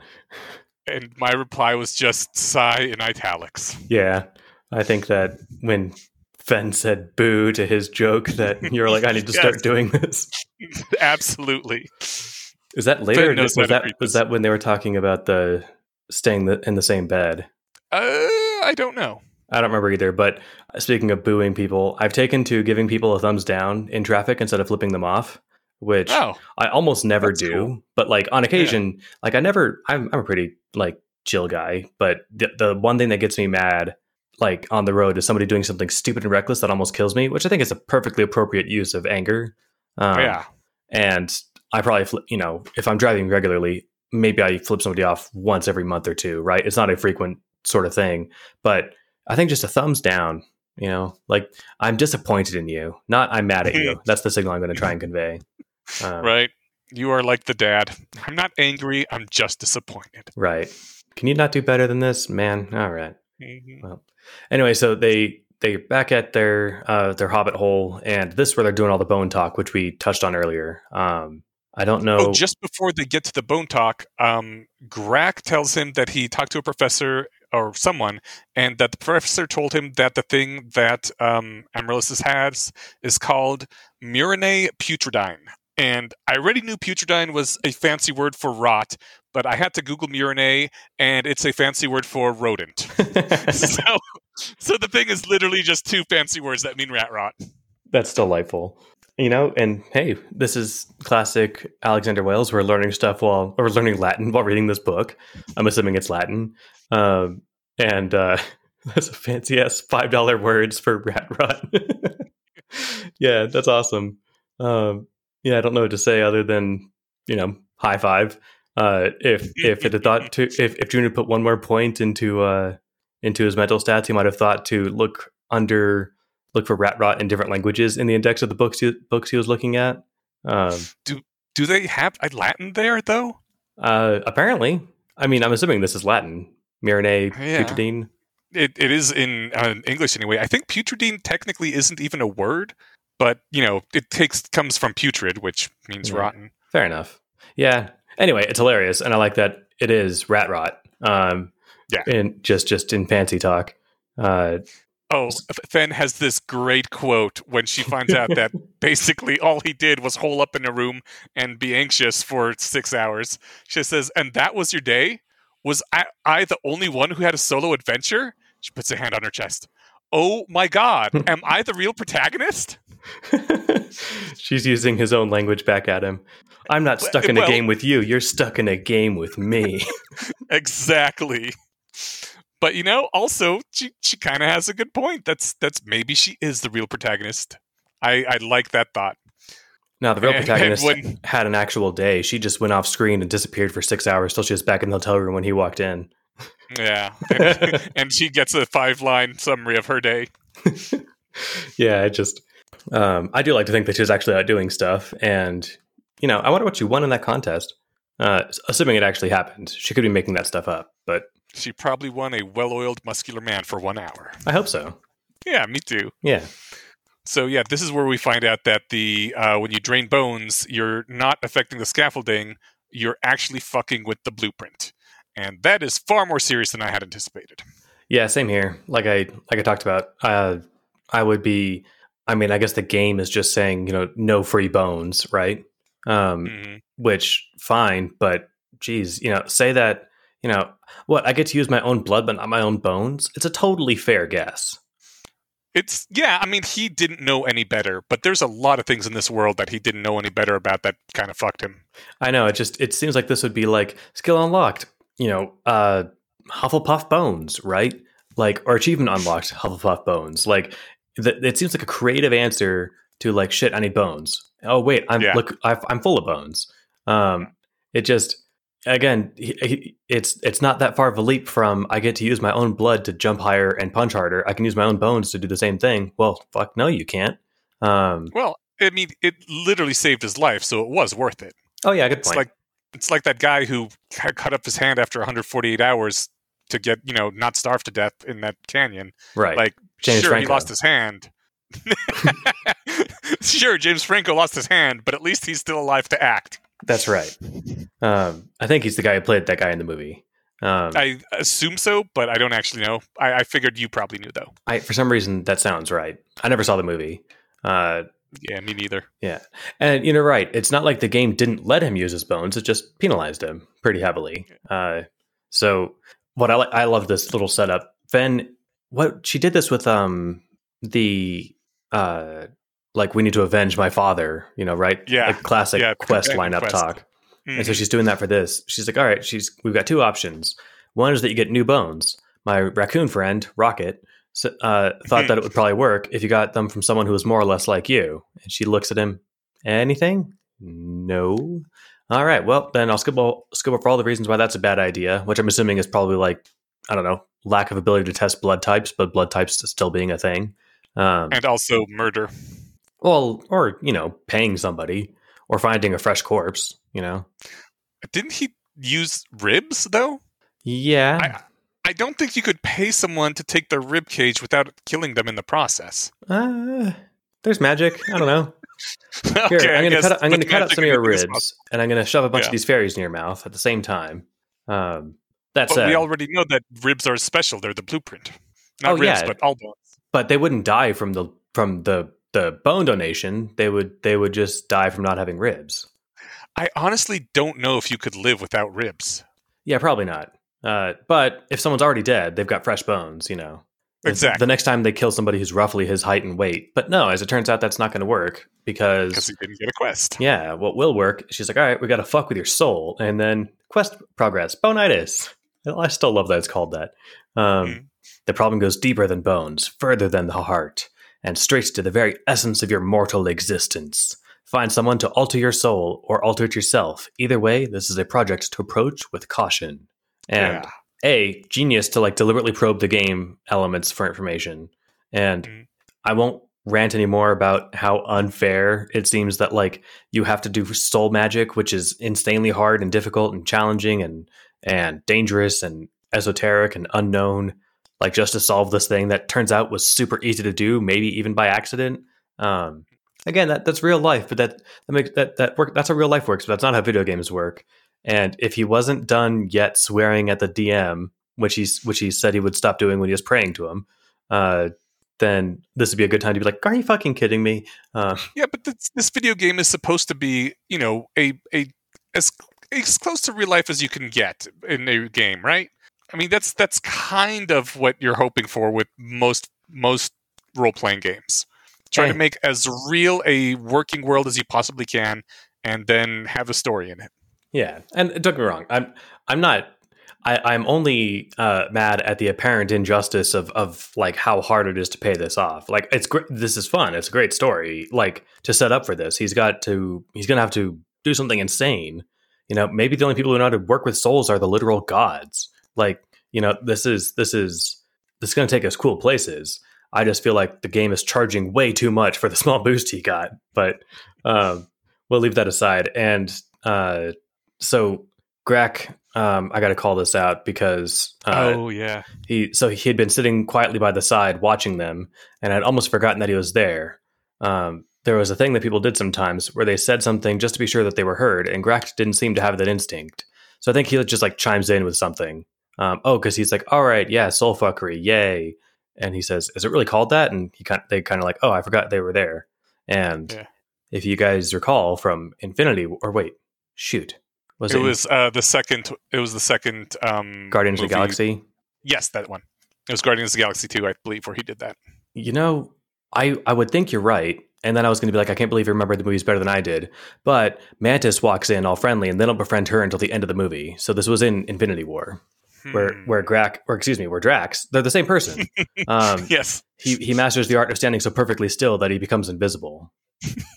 it's a great scene. Oh, it's right when um, uh, Gamora is telling uh, Star Lord, "Hey, if Thanos catches me, you got to kill me because I know where the Soul Stone is." It was Infinity War. Okay, yeah, okay, you're right. Thank God. If I was outclassed in my Hmm. Marvel knowledge, I'd have had to turn in my nerd card. Um, oh man. Anyway, yeah, that was funny. Yeah, I, I think actually Grak is like Drax leveled up after he's been spending time around humans for a number of years because Grak definitely seems to have more social insights than Drax does. Drax put all of his points in Fizz. Yes, I do think it's a pretty cool insight that Joon had there. That that there's people who, well, not people, that generally people will just say anything, something, just to make sure they're heard. And you know, I, I think that's I, I never thought of it before, but it almost seems to be like a common human need. Like lots of times, even if you aren't saying anything, you're just like, mm, you know, just kind of noise of affirmation while someone's talking or or something. And I, I, I don't know. He's right that there are some people that don't have that, and they tend to just sort of fade out of conversations, and you forget they're there at parties and stuff. You got to make like an extra special effort to engage with them. Yeah, there's probably some level of like physical movement that can compensate for that. Like, you know, if you, I don't know, put your foot up against the wall or cross your arms, like just something to like draw sensory perception back towards you. But I bet Gra- Grak is just standing there perfectly still. So, Yeah, um, there was the he he he is trying apparently to discover anti-humor or put points into comedy, which I need to know. I desperately need to know what comedy does, like uh, like uh specifically. Um, you know, so probably makes people like you more, or lets you say true things uh, that are uncomfortable to hear. Lets you diffuse awkward situations. I I guess I don't know. I'm just curious. You know, it, what I what I'm really curious about is you know, does the same joke work better if you have a level twenty comedy? You know, maybe maybe you're just better at delivery, but Yeah, you know, I, would imagine you're both better at delivery and um, better at knowing when to insert it, or like even what jokes to tell. Maybe you would tell a slightly different joke if you have a higher comedy rating. Yeah, I suppose. I just if it if it works better because your skill is level 50 in comedy, it means that you're fucking with people's minds, right? But you're also kind of doing that on Earth if you're a level 50 comic. We just don't keep track Yeah. of it with levels. Um, right. Okay. All right. I'm I'm comfortable with it again. Anyway, he says Mhm. So apparently soul soul magic is outlawed and he says if you outlaw soul manipulation, only the outlaws will have manipulated souls. Very true, and, And- kind of a good point. And nobody laughs. I, I he hasn't earned a point in comedy yet. He needs to tell more jokes. I guess Well, bad jokes don't count. I oh, that's a good point. Yeah, I guess like you know, missing your target a lot probably wouldn't increase your aiming skill either. Well, no, because you're still trying to hit it. I don't know. Maybe think- he's just got his comedy high enough that it takes more than one or two jokes now.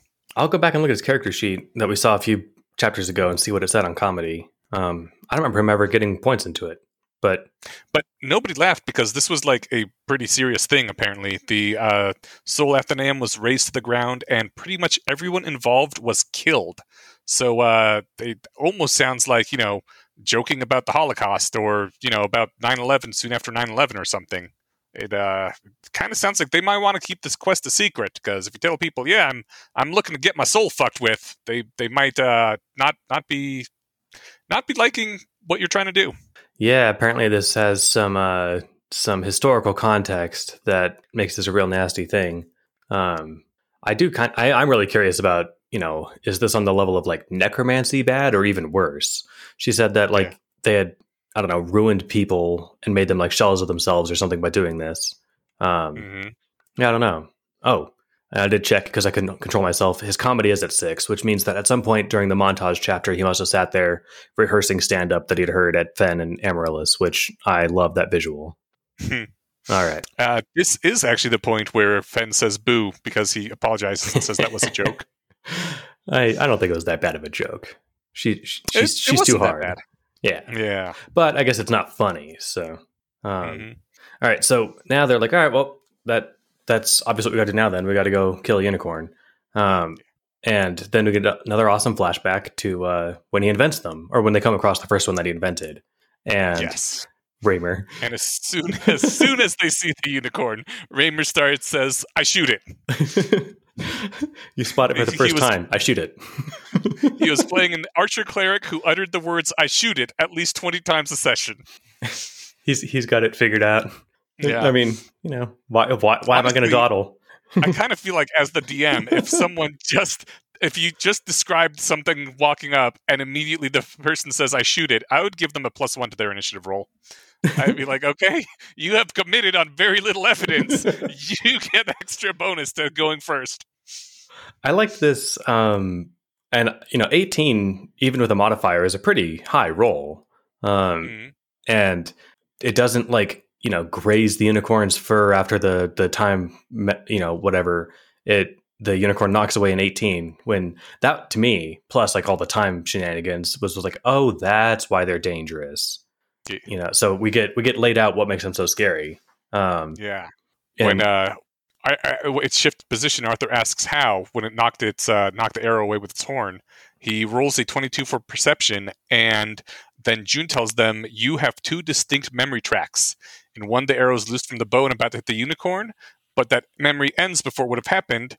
In the other, the unicorn moved naturally and fluidly to get his horn into position before the arrow was loosed. Yeah, so they uh th- this makes me think of so you know, obviously I spent I tried well, I tried to spend a while thinking of like, all right, how do you kill this thing? Um, you know, you do something that it can't survive is one obvious I mean, that's the obvious thing, right? But then what does that what does that mean? If it can do this it's not clear during this encounter during the the flashback whether it can do two timelines or, or all of them or what, right? Yeah. Um, so you know, if I shot it from the left and the right side, like, all right, we we we bum rushed it. Is that good enough? Um, it seems like it probably won't be. Um, but yeah, especially because like this is a really cool thing when it charges and uh, Gore's. I think it was Reimer's character.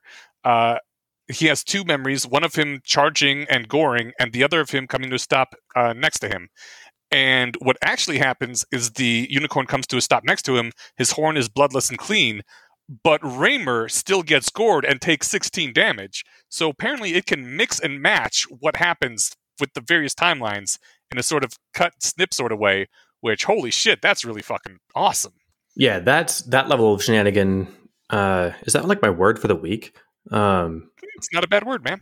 That level of of hackery isn't involved in their fight with the actual unicorn, which is nice. Um, it seems like it has to actually commit to whatever timeline it settles on. Uh, if it if it got to mix and match, th- this would be a whole other thing, right? Um, yeah. But it has it has to pick one, which helps a lot.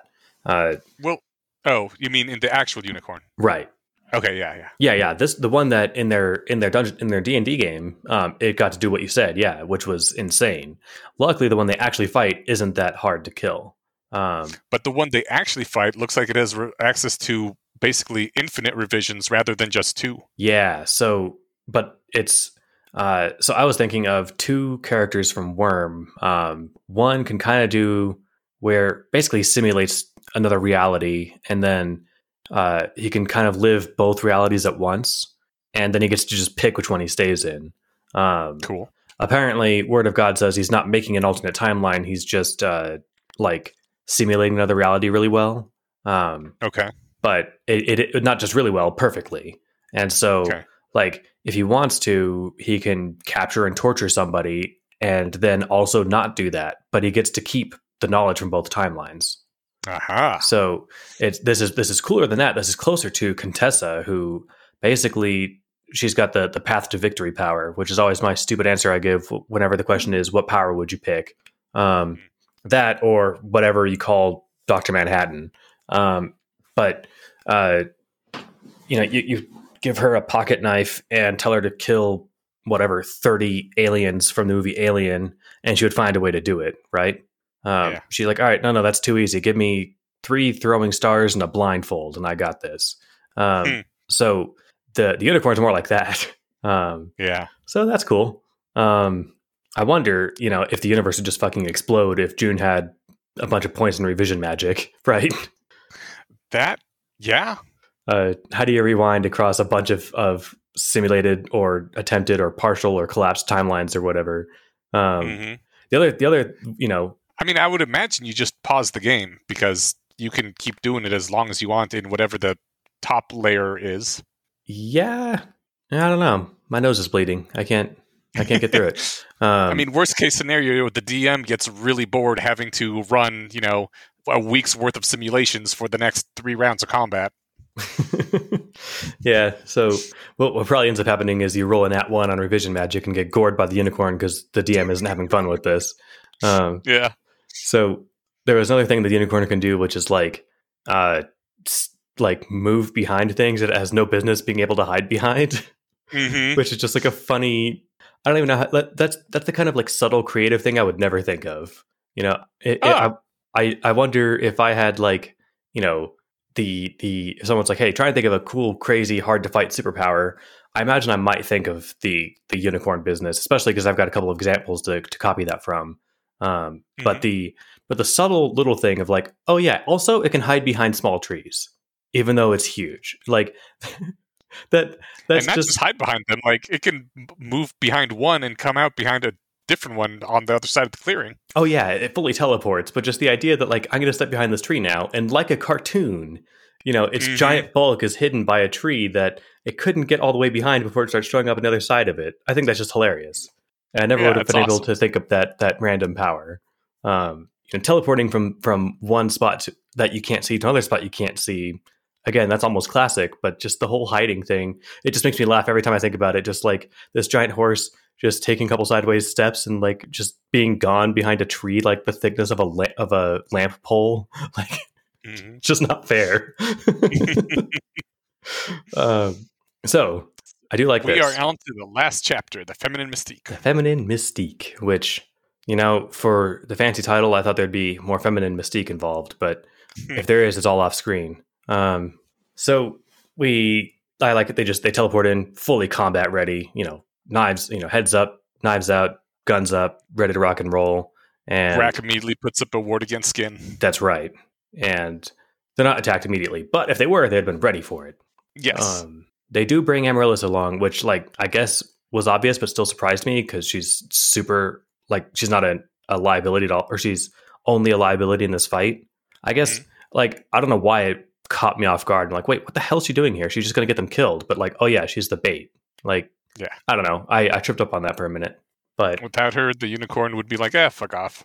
yeah, I mean, I guess But now it has a reason to come. You know, I wonder how much of the unicorn they need, like how much blood it takes to do all the healing. Like if it's just a few drops, like could they just like circle the forest with C four and then teleport away, blow up the forest, and then come back two hours later and find a scrap of meat to suck some blood out of? Like, Well, apparently they needed quite a bit. yeah. Well, yeah, we'll get there. Uh, so, um, I don't know how to you you summarize what goes on here. Uh, I I'm doing too much talking. Okay, so they uh, they shoot an arrow at the at the unicorn more to see what's going to happen than anything else. Because what's the point of just sitting around looking at each other? I and shoot it. He, yeah, exactly. and he does the exact same thing where they have two memories, and uh, the the one that they that actually happens is that he moves the horn exactly in the right position to knock the arrow out of the way. And uh, Joon thinks, all right, well, let's see what happens if I shoot it with a void rifle. And then he has this thing where, like, I was about to squeeze the trigger and shoot it before a thought occurred to me: is there any reason that it would just stand there and let me shoot it? And I that was like a really good thought. I had sudden spookers when he said that because um maybe he's going to make the void rifle blow up in your hands or something.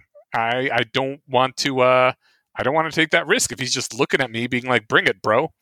And uh, I'm glad you called that out because I had the same like ominous trepidation there, but I didn't register enough to write that down. That's awesome. Yeah.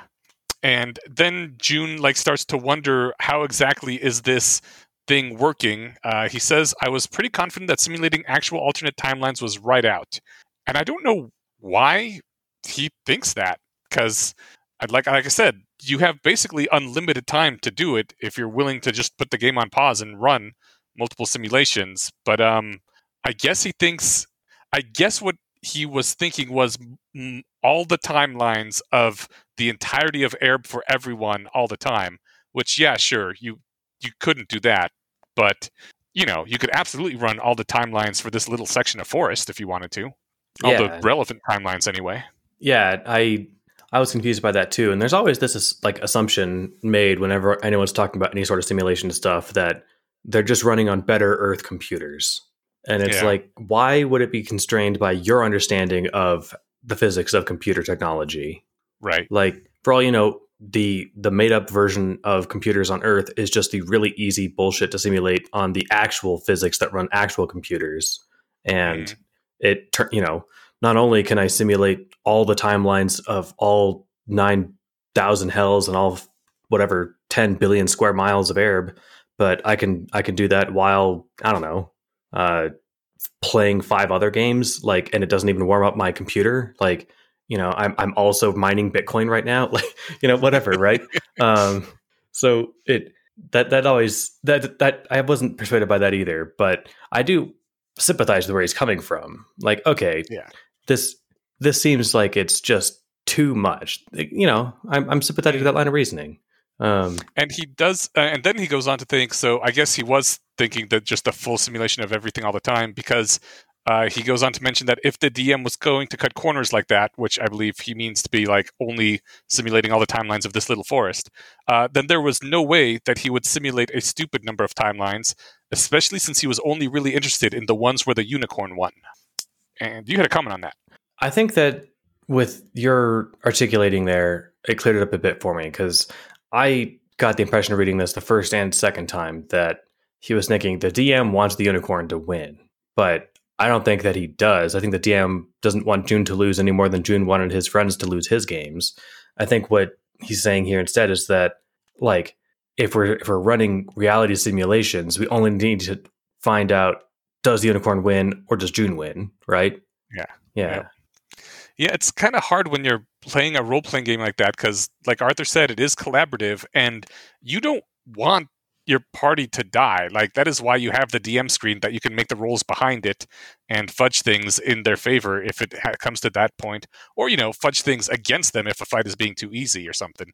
But um, yeah, there's there's times when like people just do something really stupid or the fight is really tough and it comes down to a role that everyone can see and sometimes you just have to let the players die because to not do that breaks breaks the game world. It, it now like everybody's like, oh, okay, so nothing we do matters because you will never let us die. So who cares? Like there has to be the ability for people die. So it's it's kind of a tricky balance to to fudge things because you want to keep playing and you don't want to see them die, but also to actually have there still be a risk of them dying if things really do go very bad.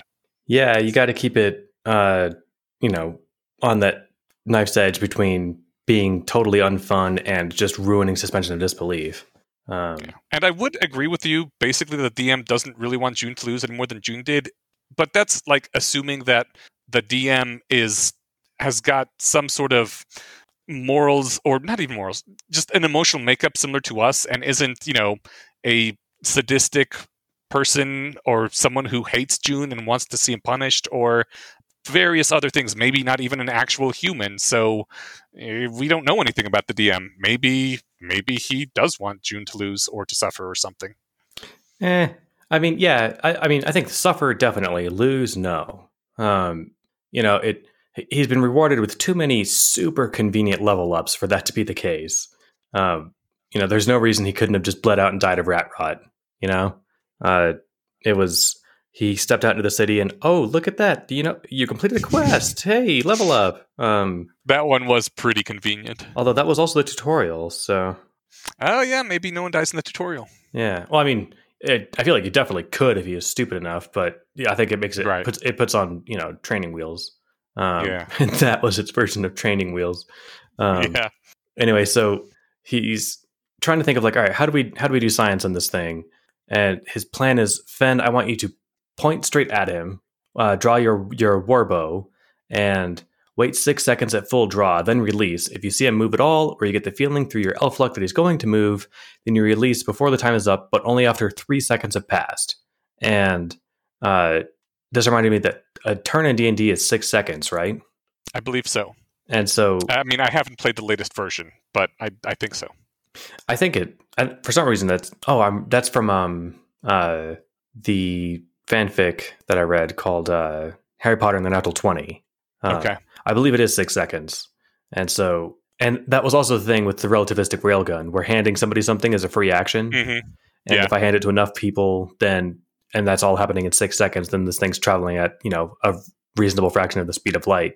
Um, so I, I I guess what I did, I was trying to think of like something significant about the fact that it can rewind like half a turn but Yeah. this really hasn't shown itself to work on turns. Um, certainly, you know, fights don't take six seconds where they take turns hitting each other every six seconds or something. Um, yeah. but I get the feeling it doesn't it doesn't have or if it does have turns, they aren't like six second turns at any rate. yeah, it just seems to like maybe be a three second thing. So, um, Yeah. So anyway, the the horse isn't having any of this. He's just he'll just leave behind trees. Um, yeah. After about two seconds, it moves because it knows it can only rewind time th- or whatever it does loop uh, in three second increments. So it doesn't want an arrow pointed at it for that long. Yeah, and I think it's not even an arrow. It knows that, like, oh yeah, if I stand here, it's going to turn into whatever thirty-two arrows or something. Um, so uh, I just I like how it just keeps noping the fuck out of there and running around. Um, Joon's genius plan is to uh, try and chug his nicotine and give it to the horse through his tattoo that lets him imbue poisons into people, even though he knows that poison doesn't do anything to to the unicorn.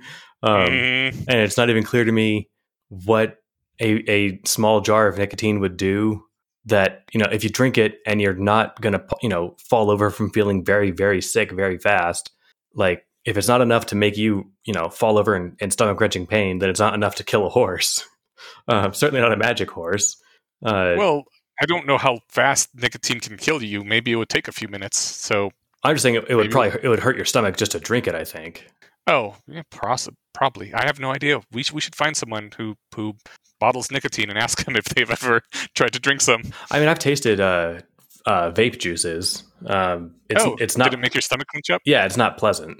Uh, Okay. You know, so I can't imagine trying to just take a, a small spoonful. I feel like, you know, I He'd probably have to roll a will check just to keep drinking. Yeah, I think so. Um, anyway, I just like how that was that was his plan. I think Amaryllis was just like, oh, he's here for me, and uh, her uh, Fenn, she's not having any of this. She's like, oh, so we're entertaining idiotic death wish scenarios because mine is that I stab it in the throat, but I'm so good at stabbing it in the throat that there's no possible scenario where it runs me where it runs me straight through instead of just dying. Fenn's awesome. Yeah. Greg suggests with uh, enough healing magic, it might be possible to entrap the unicorn in a warped ward, which I don't know what that means, but apparently was an actual viable suggestion. Because Fenn says, no, it's got to be something like Joon's or Mary's, where you're putting all the weight of the adventure directly on your spine. yeah no no uh um no real ideas that might actually work only idiot only idiotic death wishes Yes. and uh i do like man how this shook out there were so many cool bits you know this timeline fuckery also just worked for like a great um storytelling uh device trick tool mechanic because you don't know what's happening until it tells you which one happened right Yeah. so Amaryllis just takes off her helmet and goes out and uh, uh I'm gonna have to read this whole thing because it's so weird. Um, Mm. all right, it's great, but so she walks out and she said, "It's me." She said, "The unicorn," and I pulled it out because it's either a typo or a clue. Um, I think that's a typo. I've I've never noticed that once in the. I guess I've only read it twice now, but in the two times I've read it, like my eyes just went right over it. And I even read it the second time after seeing your note, and I still didn't notice it. yeah, it's weird. Half the time I read like from right to left and get confused, but when I'm being super deliberate, I guess I'm I'm able to. Uh, you know, I have to read each one right after the other, but Did Uh. you say you read from right to left? not correctly. Like I just I, I trip things up. Um, like if I glance at Oh. if I glance at something quickly, that's why I'm such a slow reader. I, I like Oh. I really need to put a deliberate effort into uh, focusing on it. Um, Gotcha. I'm not. I don't know. I've never timed my reading. I'll do that at some point and get some estimate of where I fall within standard deviations of the average reading speed. But I'm Yeah. way slower than I'd like to be, and I'm way slower than people I know. Basically, everybody Yeah, I same here. Um, I'm for the most part that's true with me. There's some people I know that read slower, but I am very much on the slow end of reading speed of people that I know. but that means we comprehend more. So high five to us Hell yeah. in general. That's why we have analysis podcasts. Yeah. Because of our good comprehension due to slow reading. your speed readers can't handle this. That's right. Speed That's why listeners we, can. they though. need us. Yeah. And that's why they, you know, need to give us money on Patreon because we're taking all the time to slow read for them. Yeah. Um, I'm kidding. You guys do whatever you got to do. Uh, all right.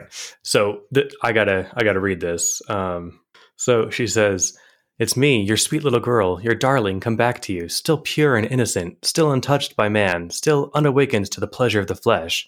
That's what you want, isn't it? Your trembling, virginal, doe eyed beauty returned, yours to capture again? And yeah, Boy. super uncomfortable, right? Um, Yeah.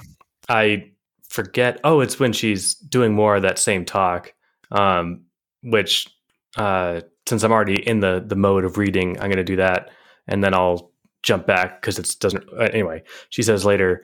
It was those mean men who took me from you, who whisked me away, even though I clawed at the ground trying to stay with you. I was chaste and pure and modest while I waited until I could go back to you, back to the only creature that could ever protect me. And at that point, like I was already so freaked out by like the way she was talking. I was I had like gotten over the freak out bit, and I was like, you know, if Quirrell was a hot teenage virgin lass, he'd be he'd be this good of a liar too. Like Yeah. this is exactly the level of uh, you know when Quirrell was trying to um, uh, tr- uh, he kept obliviating and, and trying to to tempt um, Hermione to the dark Hermione? side. You know, yeah. he he was doing the similar sort of thing. I think with some as much, you know, with half as much uh, uh, capability, but so I think Steve is calling it right now. AP equals QQ. yeah. Oh right, A- yeah, yeah. I Amaryllis Penndraig. yeah. The so the, uh, one thing that kind of stuck out to me is she says still unawakened to the pleasures of the flesh. She's 17, right? Yeah, maybe she's lying. No, I mean maybe she is lying, but I I kind of get the feeling that the unicorn might know. Like, did she specifically avoid masturbating just in the off chance that she might need to come back to the unicorn at some point? That seems like a super paranoid stretch goal to be concerned with, but it's not impossible, I guess. Um, Yeah, I, I have heard that some girls just aren't interested in masturbation. it it could be that I I'm gonna just assume that since this thing is obsessed with like you know uh, chastity and, and virginity and and you know untainted by man, that it's specifically that kind of uh, you know Okay. flesh pleasure. Oh, so even if like she she'd like done the oral sex or the butt sex, it would have been okay because the the No, what- what is it? I imagine the horse would be pissed about that. Oh, if it okay, involves okay. anybody else, maybe right. I, I always heard that God can't hear if you come in the back door, so that's why it's okay if you're a hardcore Christian. The poop hole loophole. I had not heard that term. All right, Oh my god, you're one of today's lucky ten thousand. I am indeed. um, Okay, oh man, so then the unicorn kills Amaryllis. yeah, runs right up and kills her. Um, like so, when that first happened, I completely threw out all the timeline fuckery. I thought this thing was just here to win. And so I'm like, hold on, it just fucking stabbed her. I didn't think she was dead because I was like, all right, so now their plan is they're gonna, you know, attack while it's, you know, busy or you know, like while it's shaking Amaryllis off its horn or something, right? Um, Mhm. and then they're going to take it down. And I'm like, she should have at least told the team, like, hey, when I'm impaled on it, will you guys strike? And then Yeah. suddenly it didn't do that. Um, and so like it, it's just there to be like, hey, I, you know, I could kill you. Um, Yeah, and then of course she says, oh, yo, you could kill me. Thank you for showing me that. You're so big and strong and handsome. That's why I'm here to let you let you take me away from these people so you can use your big strong muscles and long powerful horn to protect me from anyone who might try to defile me. I just had to Ooh, call out and i'm like anyone else feel gross? I feel gross. Yeah, absolutely. she's doing such a good job like it's it's insane. And apparently this is exactly what the horse wants to hear. It's just i mean i guess this this idea of Joon's idea of a medieval sexist fuckwad is really really up there like damn with horse intelligence and all of that stuff turned up to 11 i'm guessing but yeah. Yeah yeah. I do need to take this moment to point out that the horn is a penis.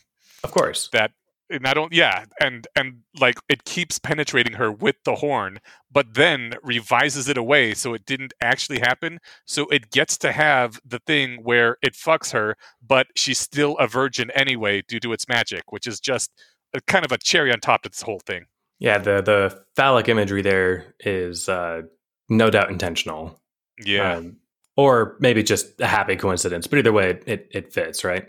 Um, Yep. Oh yeah, then then the next like so he keeps doing this. Like I think she's like, "Hey, can I can I ride you?" And then he kind you know the horse is yeah, all right, sure. And Um, and then Hims and slams put down on her face. yeah, Yeah. Just just to do it again. Like, you know, yeah, I'm nice, but I can fucking kill you if you betray me. And like this I mean, again, this is like all the benefits. Like I said before, you could you can fuck her, but she's still a virgin. This is the benefits of being like a violent, abusive husband without the drawbacks of actually having, you know, a beat up, swollen, bruised faced wife. You know, you can beat her and abuse her all you want, and at the end, oh no, honey, it's okay, it didn't really happen. So it's just fucked. Yeah, I I'll be honest, I haven't successfully mentally modeled this horse well enough to understand why at this point it felt the need to flex how strong it is at her and you know ha- put a nice memory of him slamming her face in. Like I get the feeling this would be something that it does on the regular with any girl that it has. Just like you have the whole abuse cycle in in violent abusive relationships, the horse would do this regularly. that sucks.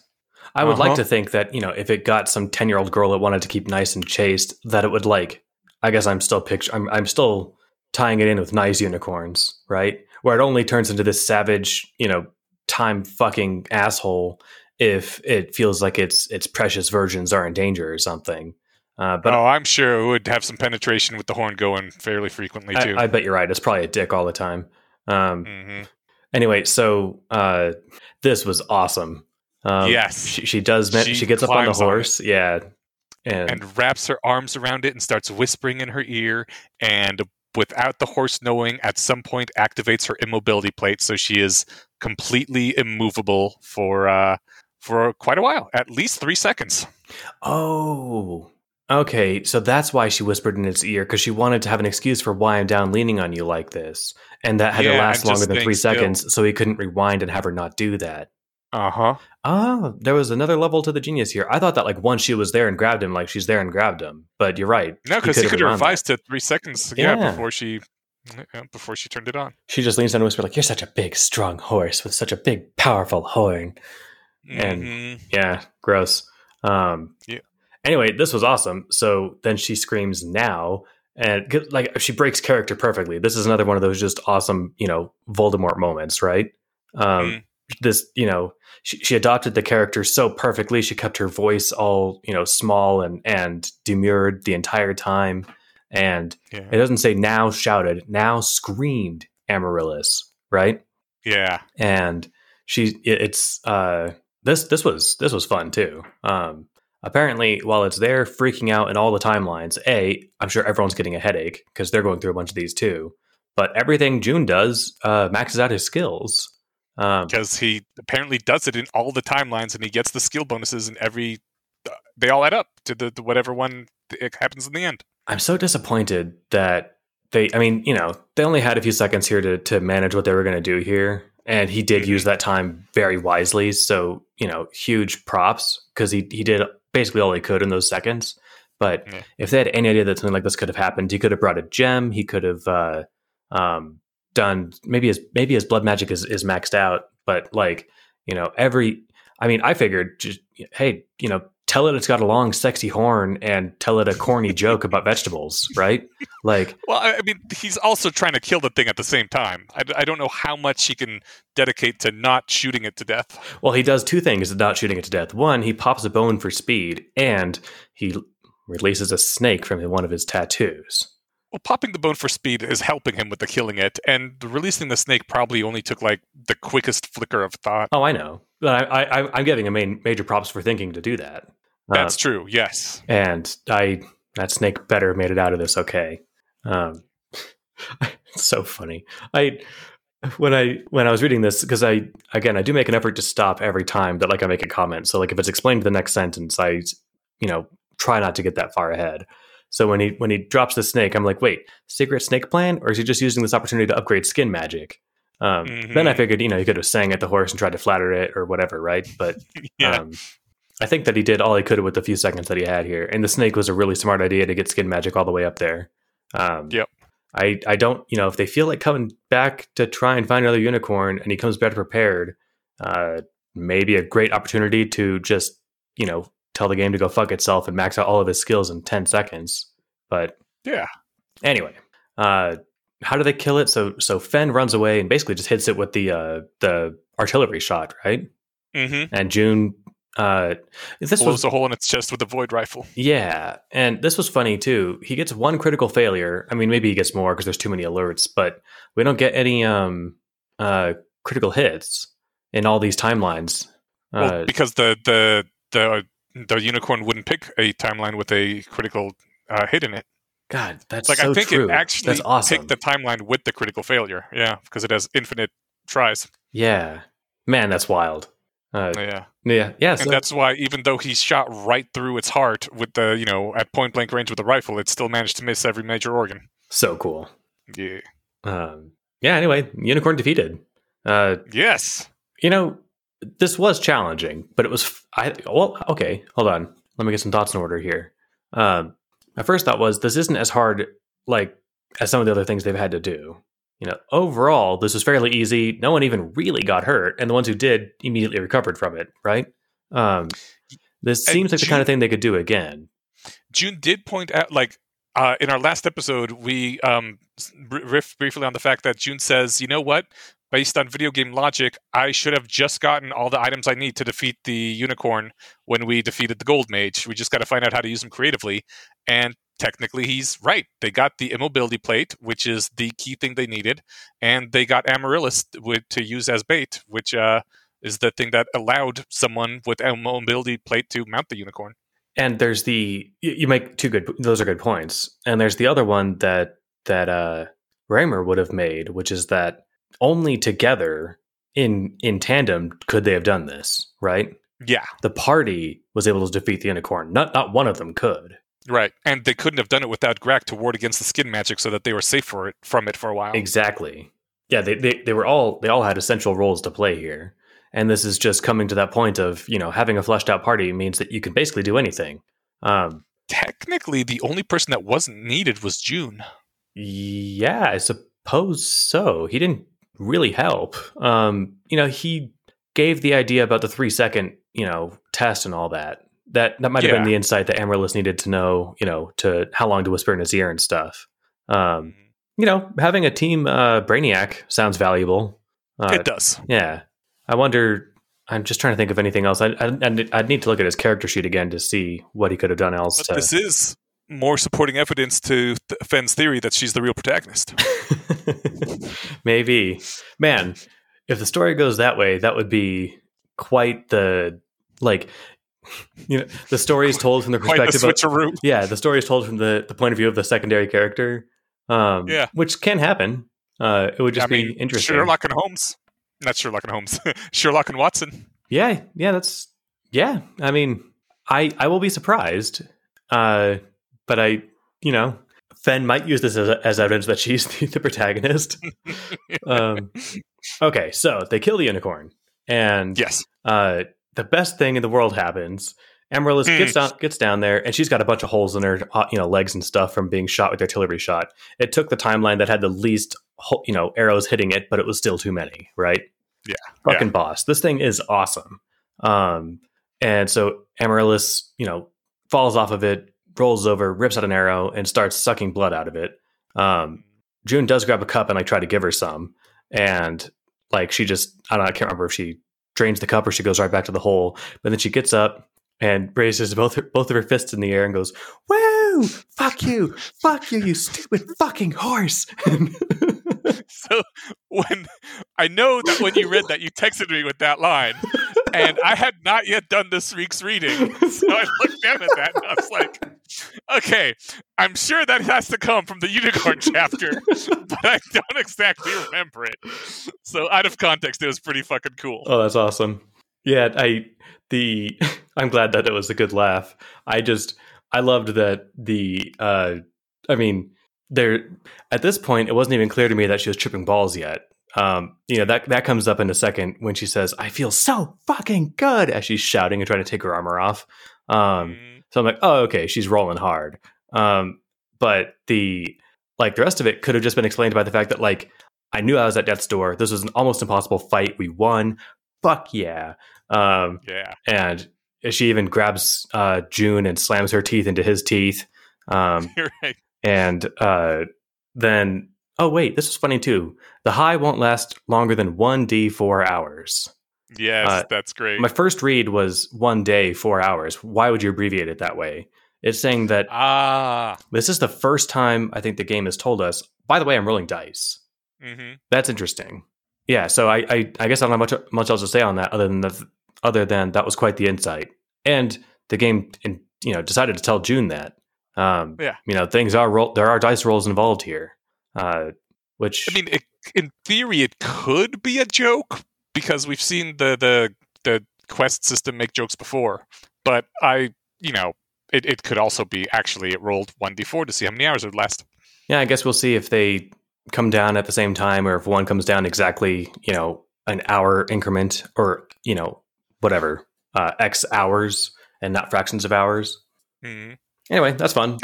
Yeah, it was cool that she like kissed Joon because he's like, I did it because I thought you would like that. Oh yeah, I did because I because I knew you'd been wanting me to or something. Oh, because I knew Uh, you'd been wanting me to. Yeah. Yeah. Like, you know, I mean, And then she asks Sven to go through it for a naked run through the woods. yeah. Because because I'm feeling really fucking good, and I should probably burn off some of this energy, and I'm not going to die. And oh my god! And uh, Yeah. she knows how to party and i you know they they they did have a cup full of this stuff i don't know i mean there's got to be a, a limit on how much they can keep right um, hmm granted this isn't the kind of healing stuff they can do mid combat because then you would just No. start trying to roll with your combatant but um, i mean i guess you could Also, like you could drug somebody with this that's true. i wonder and if this counts as a poison that Joon could do that tattoo with Oh, that'd be really cool. yeah I I also like wonder if it's blood. Like, is it magic blood that stays good forever, or did they got to find like a freezer or something? That's a good question hmm Yeah. Well, we will possibly find out next week when we read the next chapters. Yeah, I'm- I I don't know. I mean, you you know the answer probably, unless they just never address it. If you had to guess right now, are they able to store and transport this blood, or do you think that, like with uh, the unicorns in Harry Potter, like the unicorn must die in the drinking and it has to be drunk from the horse? Based on the fact that they can have the fairies just in infinite supply whenever they wanted, I would think that they could probably do the same thing with the unicorn blood if they find some way to store it. I like it.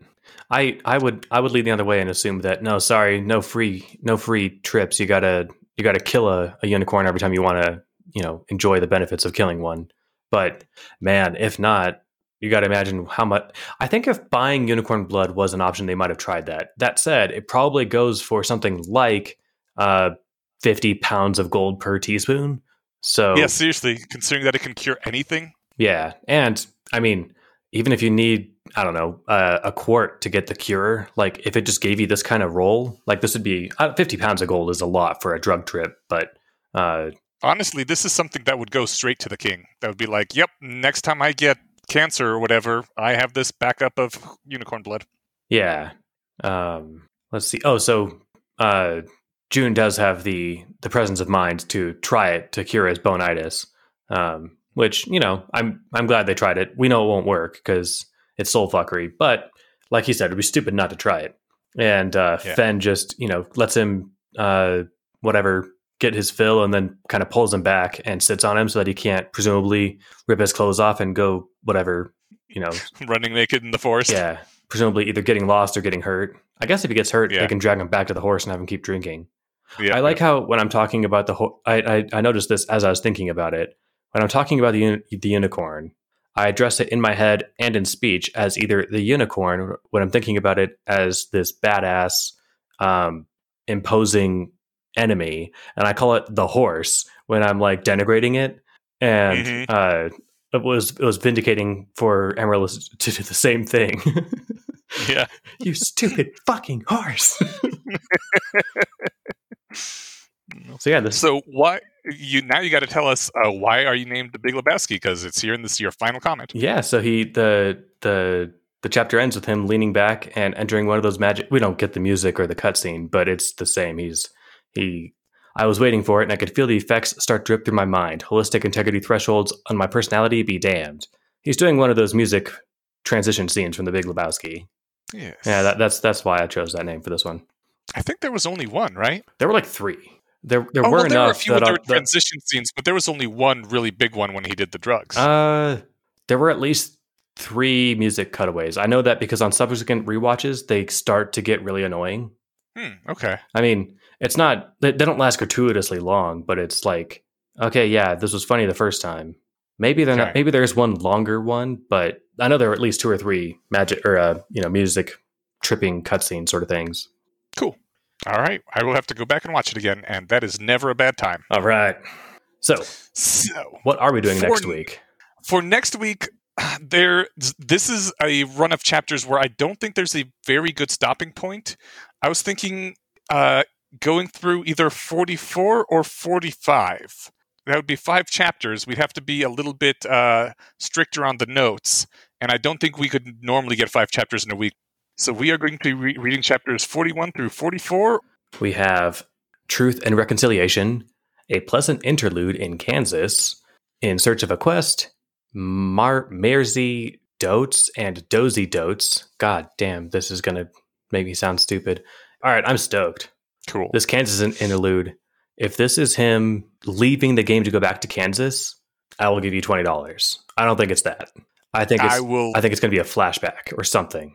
I, I, I mean, I guess I can't tell you because I would ruin the surprise. This, this isn't a if- conditional bet. This is this is just me saying that. You don't owe me if it's the other way around. Okay. Yeah. If if it turns out that he goes back to Kansas, I will gladly take your twenty dollars. All right. Cool. Great. All right. Well, thank you for joining me. Uh, it was a fun time, and I guess we'll see everybody in uh, a week. I keep trying to say two weeks, but no, it's one week for this podcast. I had fun too, man. This is great. Don't forget to Heck. throw some money at uh, Alexander Wales. This is his game. We're just playing it because when we started doing this, I donate to his Patreon, and I get email alerts when chapter releases happen, and I don't get to do anything about them. I get to delete the Yeah. email. So, Poor Steven. but anyway, um, that's that. We'll see you next week. Cool. Bye, everybody.